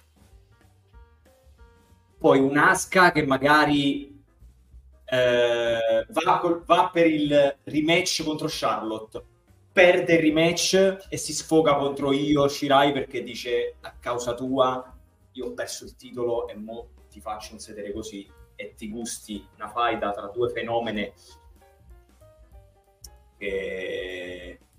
capito? Cioè io se voglio vedere punteresti al massimo la bellezza degli incontri, un po' mettendo insieme. Sì, no, io voglio vedere una faida tra loro due, non voglio vedere il, uh, un incasso che dura un minutino. Uh, quindi io aspetterei un'altra campionessa per fare incassare io sicuramente. Vabbè, quindi tem- andresti di temp- temporeggeresti. Massi, te come gestiresti questo incasso? Detto, c'è un anno di tempo, quindi puoi gestire in tante maniere, però ripeto, c'è Bayley lì in agguato che potrebbe fargli costare il tutto. Quindi tu avresti oh. il timore di Bayley che rischia di fargli perdere la valigetta per poi fare sì. un giro un po' più largo. Sì, per arrivare al titolo lo stesso. Che prima batte Bayley e poi quella title shot alla fine la prende e la vince anche senza valigetta. Esatto. Okay. Dice magari Bayley è quella che dice mh, cioè io voglio incassare, però c'è Bayley dice no, ma qui e là gli disguido, costa il match a, a io e poi succede il tutto. Ok. Messiah, il suo parere? Io purtroppo ha ragione Massi, purtroppo ha ragione Massi, eh, perché non, eh, cioè no, non vedo altre strade in questo momento. Allora, io provengo da scuola Charlotte Flair, nel senso che eh, per quanto riguarda il main roster, da quando Charlotte ha effettuato il suo debutto nel main roster, l'ho sempre reputata la numero uno assoluto. Questo fin quando poi attraverso N X T, logicamente perché il suo percorso in, stan- in Stardom l'ho recuperato poi, eh, fin quando N X T ho visto Iyo Shirai. Eh, a me Iyo Shirai ha fatto impazzire fin da subito, eh, soprattutto ho gradito molto il fatto che a differenza di tante altre colleghe lei ha avuto la capacità perlomeno di studiare un minimo la lingua inglese e quindi di parlicchiare qua e là. Ad ogni modo credo che sul ring sia quella che parli meglio e come personaggio forse è, è fatto bene, perlomeno per quello visto N X T. Per quanto visto finora, eh, logicamente noi aspettiamo l'esplosione definitiva di questa Iyo Sky, che spero avvenga, però io ho paura perché eh, di fianco a lei c'è ancora Bayley e soprattutto c'è quest'ombra di Charlotte contro Bianca Belair da subirci con il titolo in palio e l'ennesima vittoria di Bianca presso il Mania. Cioè il discorso è questo, ehm, dare la vittoria a Iyo Sky giusto per arrivare ad un contentino non so fino a che punto possa servire. Cioè se io devo dare la vittoria del titolo femminile a Iyo Sky e farglielo perdere dopo due mesi, a cosa è servito tutto questo? Cioè da quando non c'è più una vera costruzione di un Mister o Miss Money in the Bank per arrivare ad un regno che sia magari anche un po' duraturo, che sia memorabile. Eh, no, non prevedo questo per Iyo Sky, purtroppo. un pezzo, anche perché storicamente, cioè, storicamente tolta Carmella, che poi a lei quasi aveva il problema contrario, non glielo volevano fare incassare perché non sapevano come poi liberare, che tanti che sono arrivati dopo WrestleMania. Alle donne sì. hanno sempre fatto vinci incasso, vinci incasso, vinci incasso, proprio tempo record. Avevamo praticamente delle campionesse inette, specialmente Nikki Ash, che aveva bisogno di una costruzione per me molto molto più particolare. Lì avevo un booking in testa mostruoso. Mm, però anch'io rimango dell'idea che eh, stava lì zitta, io ho la sensazione che alla fine non venga incassata, che sfruttino appunto la faida per fare il giro della circonvalla, quindi che Iyo Sky prenda ancora più consensi del pubblico, tornando un po' a quello che ci siamo trovati a Puerto Rico, quando nel suo incontro con Bianca si era ribaltata la situazione ed era osannata dal pubblico. E io ho paura quindi che facciano questo giro largo, però io ho un pelino più di fiducia, perché per me eh, per me Bianca contro Charlotte non è detto che lo fanno a WrestleMania. Mm, potrebbe esserci forseria, qualche cambio di tramite la Rumble, qualche salto di roster, per me potrebbe esserci. Tanto ringraziamo il prof che si sottoiscrive per il ventottesimo mese di fila. Tanto prof che ho beccato Kirio a Rimini Comics, così, volevo fare una foto ma è passato, l'ho visto così. E, um, una domanda che sì, ci fa non usare Bianca con Torri, effettivamente. C'è chi... li vedo abbastanza divisi. C'è chi pensa che si arriverà... si arriverà lì. E sarebbe una, direi, una discreta, discreta sfida.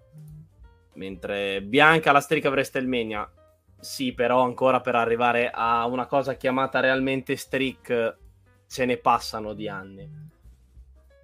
Eh, una cosa che mi è venuta in mente ora è...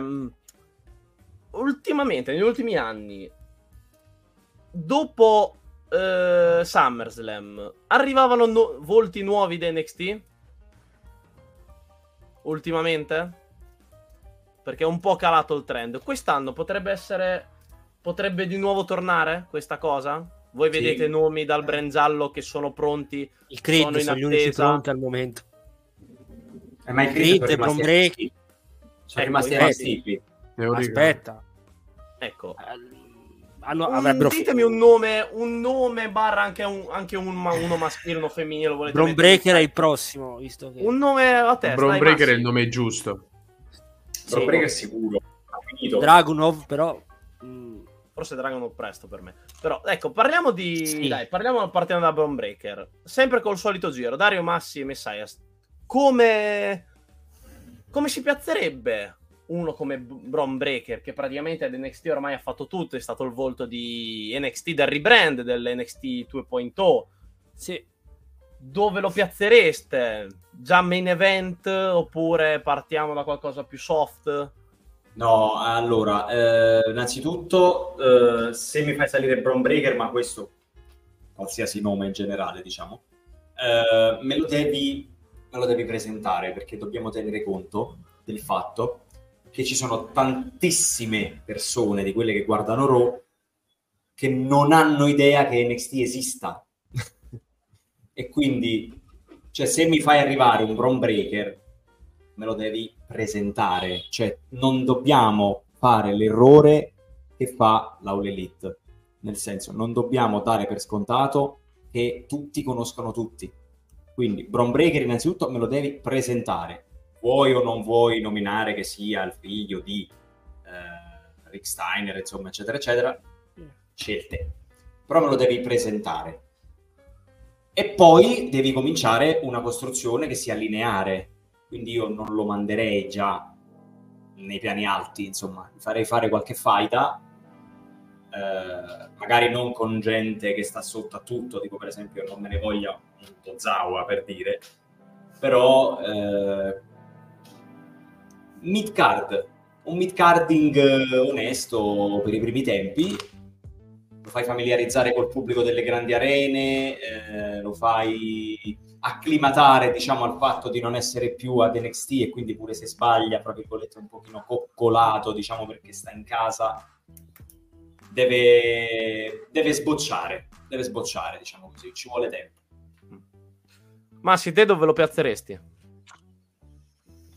Ma allora, non subito nel main event, perché anche se mancherebbero main event alla SmackDown, però io lo, a parte che non andrei a SmackDown perché manca gente, quindi mh, non so, magari subito nel mid card, poi piano piano lo costruisci come, come prossimo volto, ecco, de, della compagnia, diciamo.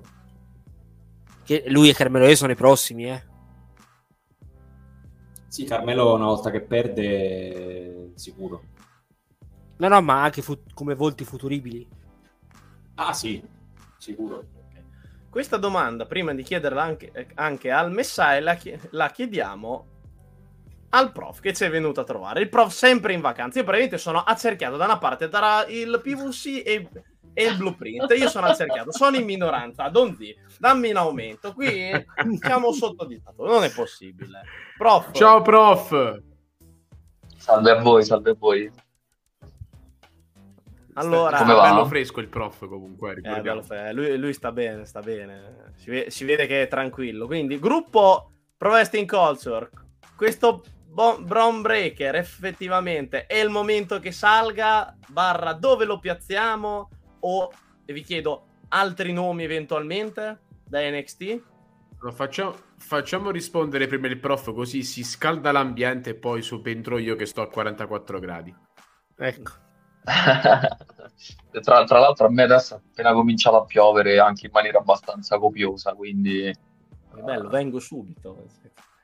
Sì, sì. Penso che sì, penso che la temperatura sia abbassata almeno a tredici gradi. Io sto in Trentino in questo momento, quindi penso che stanotte accenderanno. Ovvia, ovviamente, oggi, ovviamente oggi è il, giorno, è il giorno del contrario, quindi ti amiamo tutti, prof, in questo momento. No, diciamo di no. eh, sì, secondo me ce ne sono di pronti per salire. Ce ne sono di pronti per salire. Uno è Dragunov, che secondo me se perde e non prende il titolo di, di Carmelo Hayes può salire tranquillamente. Uh, non so sinceramente chi possa andare per, per il titolo se Dragunov non dovesse prenderlo. Quindi, quindi il tuo sogno è che Dragunov salga e so, poi Breakker... prenda una faida con un certo Gunther? Eh... Ci potrebbe, ci potrebbe stare, ma le situazioni cominciate ce ne sono tante. Vabbè, quindi il prof punta per Dragunov. Diciamo... Messiah, il suo nome. Ah sì. Eh, a salire, a salire serva che eh, salga Bron Breakker. Il problema è un altro. Il problema è che non è questo il momento giusto, dovresti farlo nel post WrestleMania, quindi tra un bel po' di tempo, e soprattutto nel momento in cui lo fai devi dare subito un impatto forte, oltre che far conoscere il personaggio, che poi puoi dire che sia il figlio di Rick Steiner, il nipote di Scott Steiner, quello che vuoi tu, eh, ma ad ogni modo devi dare subito un impatto forte, quindi prendi Bron Breakker, gli fai battere Braun Strowman, prendi Bron Breakker, gli fai prendere a calci Moss, prendi Bron Breakker, gli fai prendere a calci tutti i big che hai in un determinato roster, in modo tale che pian piano, pian piano, pian piano arriva di una circostanza in cui se lanci Bron verso un titolo massimo o verso un titolo secondario reso comunque importante, vedi per esempio l'attuale titolo intercontinentale che è secondario ma è tornato ad avere una caratura di un certo livello, forse la W W E non fallirà in merito. Lui finora qualcosa di interessante l'ha mostrato. Da heel lavora ancora meglio, eh, io lo vedo più simile allo zio che al padre, e questo sotto certi punti di vista è un pregio, perché ok, possiamo dire che Scott Steiner aveva ottomila difetti perché faceva appartenere ad un wrestling antiquato, obsoleto, tutto quello che vogliamo, ma oggi ci sono tanti scenari del passato che hanno coinvolto Scott Steiner in positivo e che sono ancora oggi memorabili. Bron Breakker deve essere gestito come Goldberg? Io ti direi probabilmente sì. L'unica differenza è che eh, Goldberg era anni novanta, ora sei negli anni venti del nuovo millennio e, e sono cambiati un po' alcuni aspetti. Eh, attraverso i social, attraverso lo streaming si può andare a reperire, a rivedere roba. Bron Breakker avresti potuto gestirlo come Goldberg qualora non avesse perso pulito contro Carmelo Hayes, qualora non avesse subito alcune sconfitte comunque importanti all'interno di questa sua nuova run. Okay. Vedevo il prof con la mano alzata. Sì, sì, no, io volevo aggiungere solamente che eh, noi stiamo parlando di singoli, però secondo me ci sarà un, um, una promozione da N X T importante, che è quella di Creed Brothers, che è dovuta da settimana scorsa dal, dal, dal, dal, dal match Loser Leaves N X T, e secondo me questo potrebbe essere un'ottima aggiunta per, per i roster che possono andare a Raw, che possono andare a SmackDown, roster eh, opposti Deadly. Sì, potrebbero, potrebbero tranquillamente, ma eh, potrebbero fare anche qualcosina un po' più di serio con, eh, con gli Alpha Academy, perché se ci pensi loro sono perfetti per l'Accademia, eh, un po' come era per, la, per loro la Diamond Mine, anche perché la Diamond Mine non esiste, sono diventate Creed Brothers apposta. Ma pensando tipo agli ultimi nomi che sono saliti nel main roster, con l'esclusione di Solo Sikoa, che per gestione di storyline chiaramente è diventato già un punto centrale nella storyline sua, eh, cito i Pretty Deadly, cito Grimes, non vi sembra che questi nomi, appunto, come ha detto il Messiah Naldo, mh, non avendo avuto un impatto subito forte all'inizio, che okay, Grimes aveva fatto quello squash con Corbin, però si sono persi subito, praticamente hanno avuto questa fiammata, poi fu, fine, e stanno un po' ciurlando nel manico lì, sono lì e non stanno facendo niente, che i Pretty Deadly hanno queste grandi, vi- grandi hanno queste oneste vittorie, poi oneste non sono perché sono tutte di rapina, ma nulla di che, non stanno praticamente spingendo. Vediamo che infatti contro K O e Sami Zayn non ci andranno ancora loro, abbiamo visto che ci andrà un altro team, quindi vi chiedo, effettivamente serve un debutto di impatto? Intanto no, non farmi vedere queste cose, prof, che eh, mi viene caldo dopo, eh, io un saluto, me lo pianto qui, eh, questo Ci, ci fa rosicare il prof. Quindi, per esempio, a me piacerebbe tantissimo, effetto, come il, ha detto il prof, Dragunov contro, in caso di vittoria non di Drew ma di Gunther, io Dragunov contro Gunther lo rivedrei volentieri e potrebbe diventare il sogno bagnato di tanti. Dario, dici un po' su questo incontro, dai, dici che è bello carico. Ragazzi, per chi come me l'ha visti che si sono cartavetrati come dei fabbri a N X T U K, ridatemelo sto match, ma adesso, subito. Allora, ragazzi, eh, questo è, non lo so, è uno dei problemi, non lo dei, so. problemi dei Pretty Deadly, perché, se non sbaglio, una delle prime, delle prime interruzioni dei propri titoli sì, è stato proprio per il motivo per cui si era infortunato uno dei due. Quindi è una, purtroppo, delle cause per cui i Deadly non vanno così tanto. Ok. Allora, dato che iniziamo a essere sull'ore quaranta, vi chiedo in generale, c'è qualcosa di preciso su cui volete parlare riguardante SummerSlam o futuro? Qualcosa che vi sta interessando particolarmente? Un'idea pazza di fantabooking? Qualcosa che non abbiamo detto in precedenza? Tanto gli argomenti sono vari, però La, le storyline più o meno sono quelle lineari, dunque c'è qualcosa che non è stato detto che, di cui volete parlare? Io più che altro vorrei fare, vorrei fare una domanda a te. Vai, chiedendoti, para. tu che sei un grande amante di Balor e del Bullet Club, non vinceremo mai per morire. Arrivati a questo punto, arrivati a questo punto, come andresti a gestire la situazione Judgment Day? La situazione Judgment Day è abbastanza strana, perché vivono di questi momenti di split, mezzo split, praticamente, che sono al novantanove per cento dall'implodere e poi tutto torna. Quindi per me comunque splitteranno. Si è parlato di tantissimo tempo di J D McDonald, che però doveva praticamente andare con Balor, anche se considerando che sono identici, perché uno è l'allievo dell'altro, potrebbe fargli anche da sostituto. Ci sono cose del Judgment Day che apprezzo e cose che non apprezzo. Per esempio, io detesto fortemente che Rhea, praticamente fino alla puntata di stanotte, era focalizzata al ah ok, ogni tanto faccio un match con Natalia, ma Dominik, faccio la baglia di Dominik. Io questa cosa la detesto, perché Rhea deve essere un martello con la divisione femminile. Deve essere davvero qualcosa di dominante.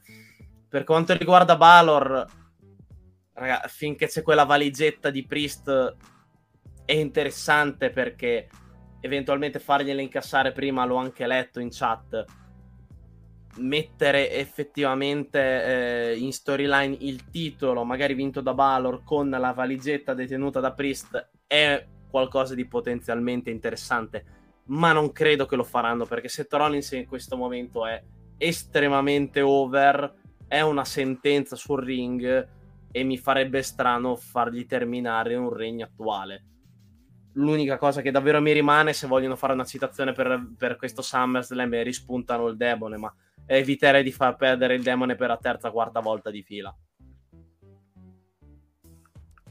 Dopo non, non so allora, come a questo punto perché hai dato la valigetta a Damian Priest, cioè no, nel senso, cioè, a, a questo punto mi viene da pensare che tu W W E hai dato la valigetta a Damian Priest perché il tuo obiettivo fin da subito è quello di splittare e distruggere la Judgment Day. Sì. Perché altrimenti non ha senso, perché secondo me L A Knight con la valigetta si scriveva da solo, con Cody che avrebbe vinto il titolo a WrestleMania e L A Knight che avrebbe incassato su di lui, punto. Cioè mh, era tutto già scritto. Ora che tu sfrutti la valigetta per fare in modo che ci sia lo split e quindi cacci Priest per dare spazio a J D McDonagh, significa che scusate significa che stai letteralmente sprecando un evento basato su un match e quindi un elemento che deve far crescere la persona e non essere soltanto una causa ulteriore di altre circostanze che si scrivono già da sole.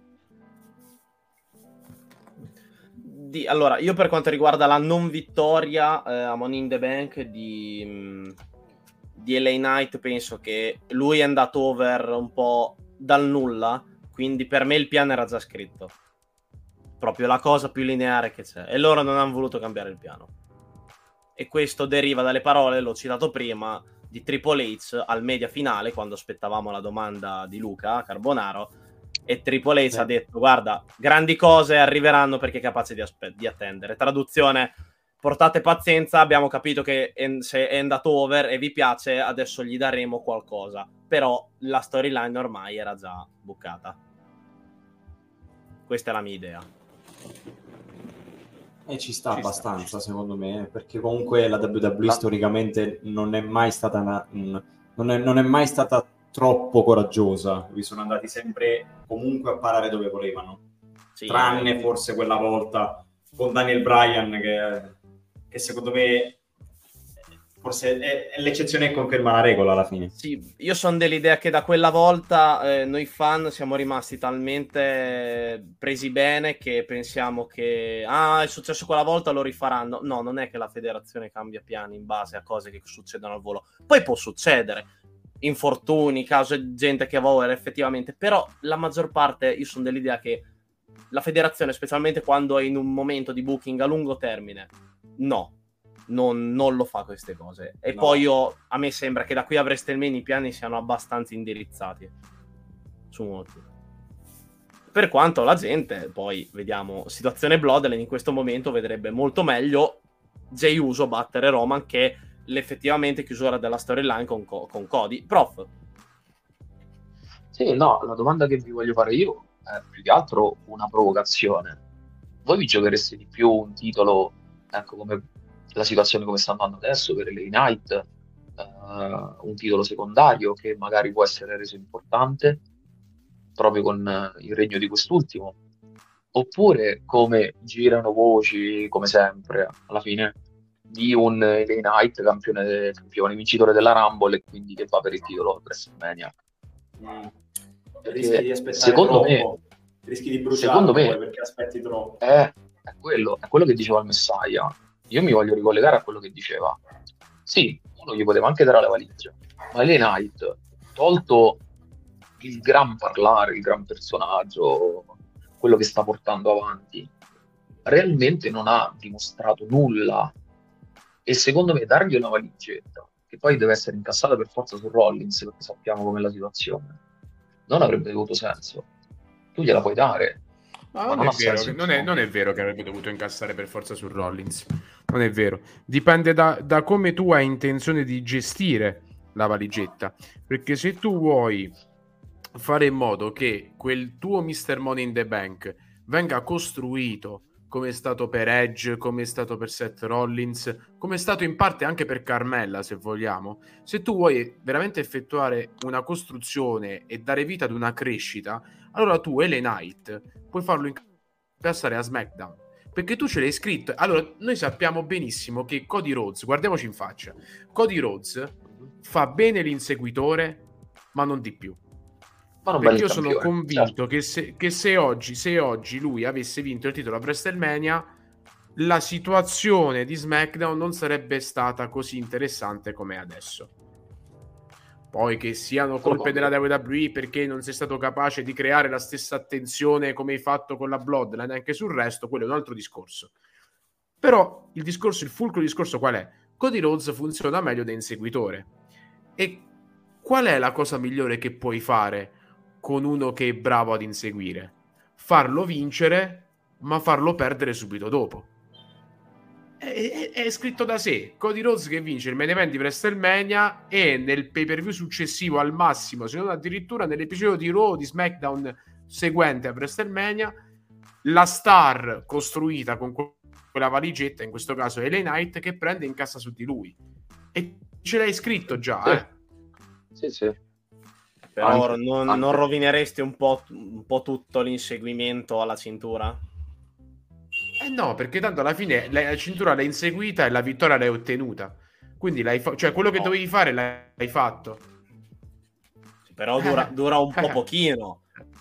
Un po' alla pochino. Zac-Rider. Però tu sei, eh, invol- tu, tu sei lì per l'ennesima volta, sei lì per l'ennesima volta scioccato a dire ma che cazzo, stavolta ce l'aveva fatta e ora si ritrova di nuovo il punto e a capo, e tu sì, sei però rifaresti di nuovo, di nuovo un'altra storia di rincorsa che alla terza ci romperebbe le la scatole fa, perché alla fine fa, sarebbe la, la terza, fai questa è come se fosse diversamente la, la fai diversamente, cioè devi essere bravo a farla in modo diverso.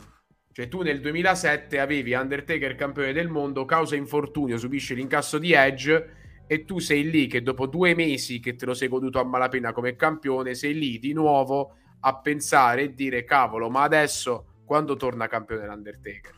E sei stato otto nove mesi a vederti tutta una circostanza di storia con Edge fino ad arrivare alla vittoria di Taker, poi alla nuova sconfitta di Taker, all'altra vittoria di Taker. Cioè è un via vai che se sei bravo a gestirlo ci può stare. Poi è normale che devi arrivare ad un punto in cui Cody quel titolo lo deve vincere, se lo deve tenere per almeno sei sette mesi, quello sì, per l'amor del cielo.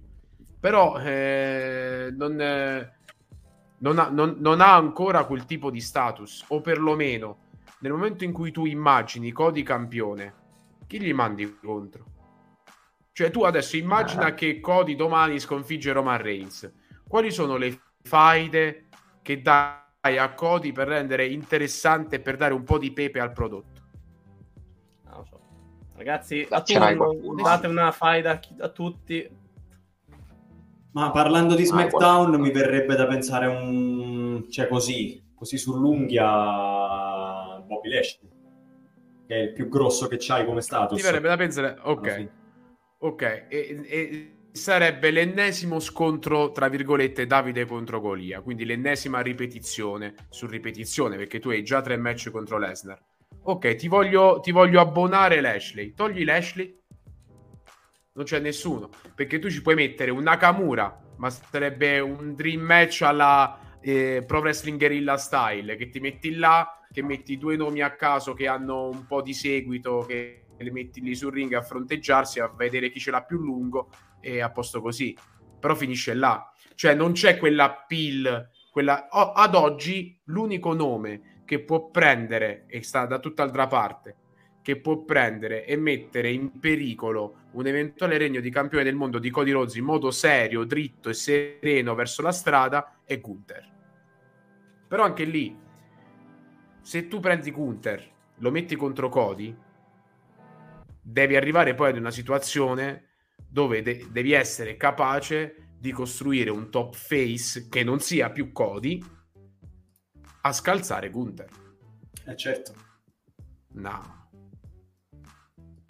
No, Theory, no. Theory così no. Theory così no, ci devi proprio lavorare. Theory, Theory per me li fanno perdere la cintura appunto da... L A Knight, perché attualmente questa cintura non sta facendo niente, sta giocando, ripeto, che significa avere un titolo ma il problema ma di Theory, non fare niente. Ma il problema di Theory secondo me è che anche nel momento in cui dovessi dargli il titolo mondiale, eh, io ad oggi lo percepirei come un, un regno da campione eh, secondario, nel senso Eh, mi verrebbe quasi da pensare a quella famosa differenza che c'era nel duemilaundici tra Raw e SmackDown, tra titolo W W E e World Heavyweight Championship, dove da una parte avevi John Cena con il titolo e dall'altra parte avevi Mark Henry campione. Cioè tu percepivi anche lontano otto chilometri che il titolo mondiale di SmackDown era un titolo mondiale secondario. Qui siamo al contrario. E non, cioè io Theory non riesco a vederlo... Come, allora, fin quando c'era la, la circostanza Vince McMahon alle spalle, quindi pupillo dell'autorità, andavi un attimo a coprire queste, questi buchi siti all'interno di, di, del personaggio di Theory.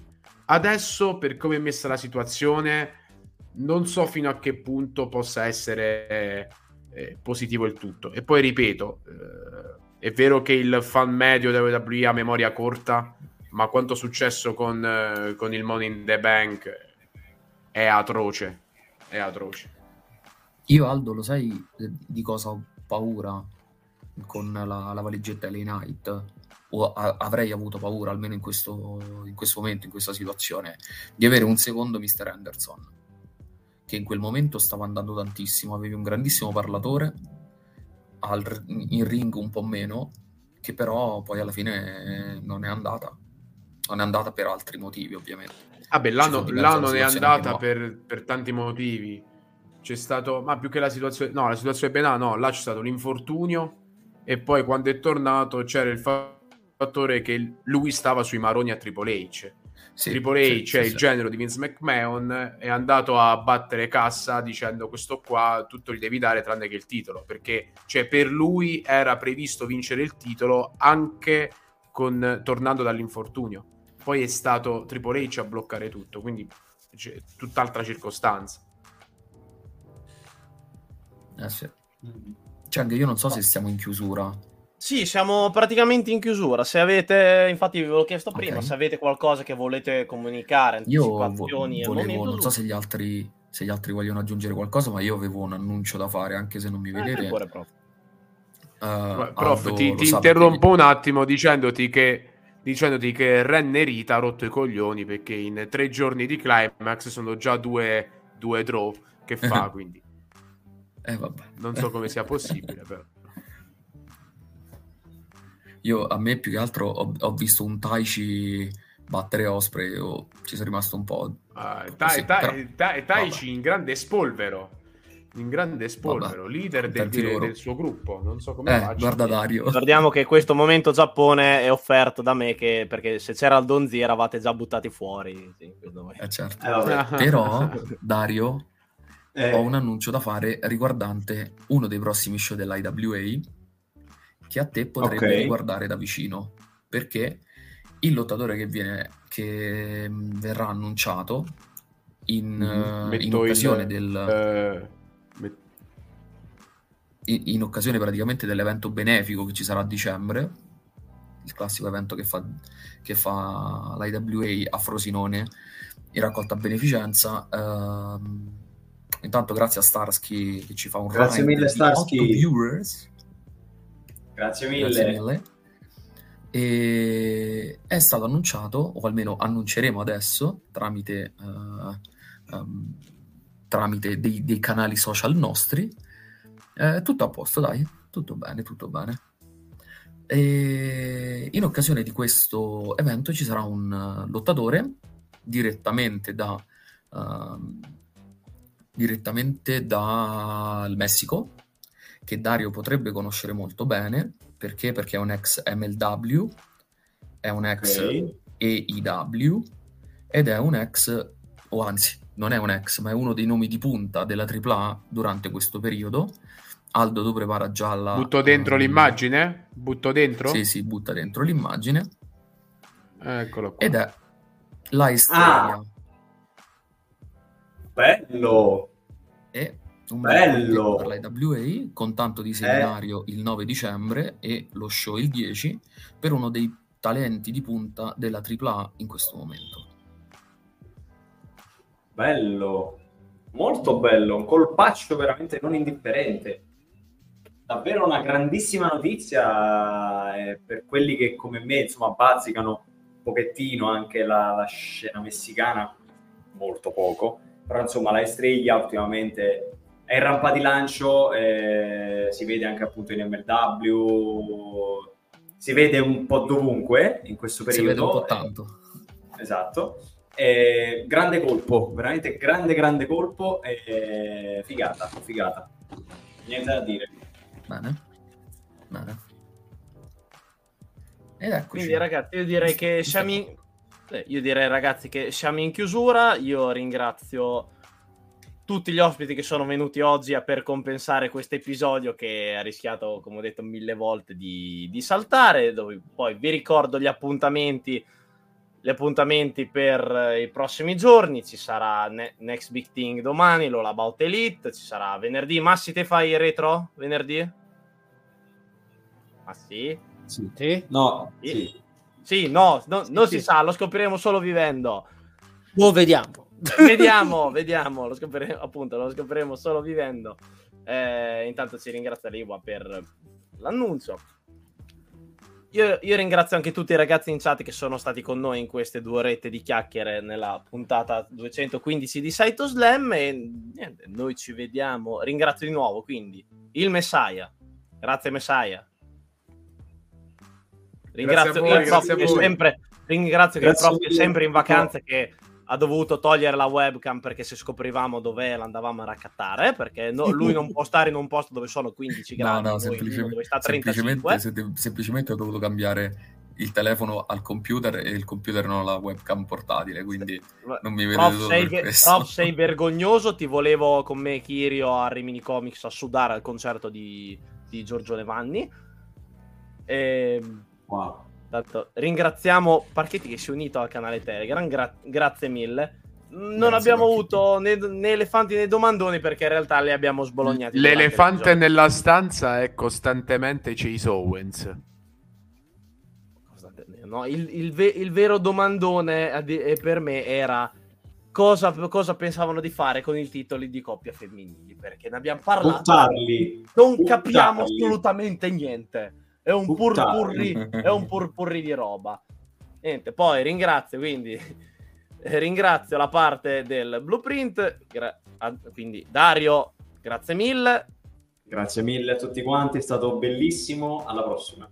Alla prossima. E il sempre presente Massi, che è riuscito a non farci bannare anche questo giro, nonostante Raquel ridesse pure durante il suo infortunio. Grande Massi, l'abbiamo portata a casa. Muchas gracias da Fishon. Ecco, sempre. Ringrazio di nuovo la chat e noi ci vediamo le prossime settimane. Allora, ciao. Saluto a tutti. Ciao a tutti. Ciao a tutti, grazie. Ah, il send, giusto. Eh, ringraziamo sempre Jeffer che per i dolori, i bruciori di stomaco post sconfitte di Balor è sempre presente. Grazie Jeffer, grazie mille. Mega consigliato anche per i Questo Marconi. Questo programma è stato offerto da Jeffer, granulato e effervescente.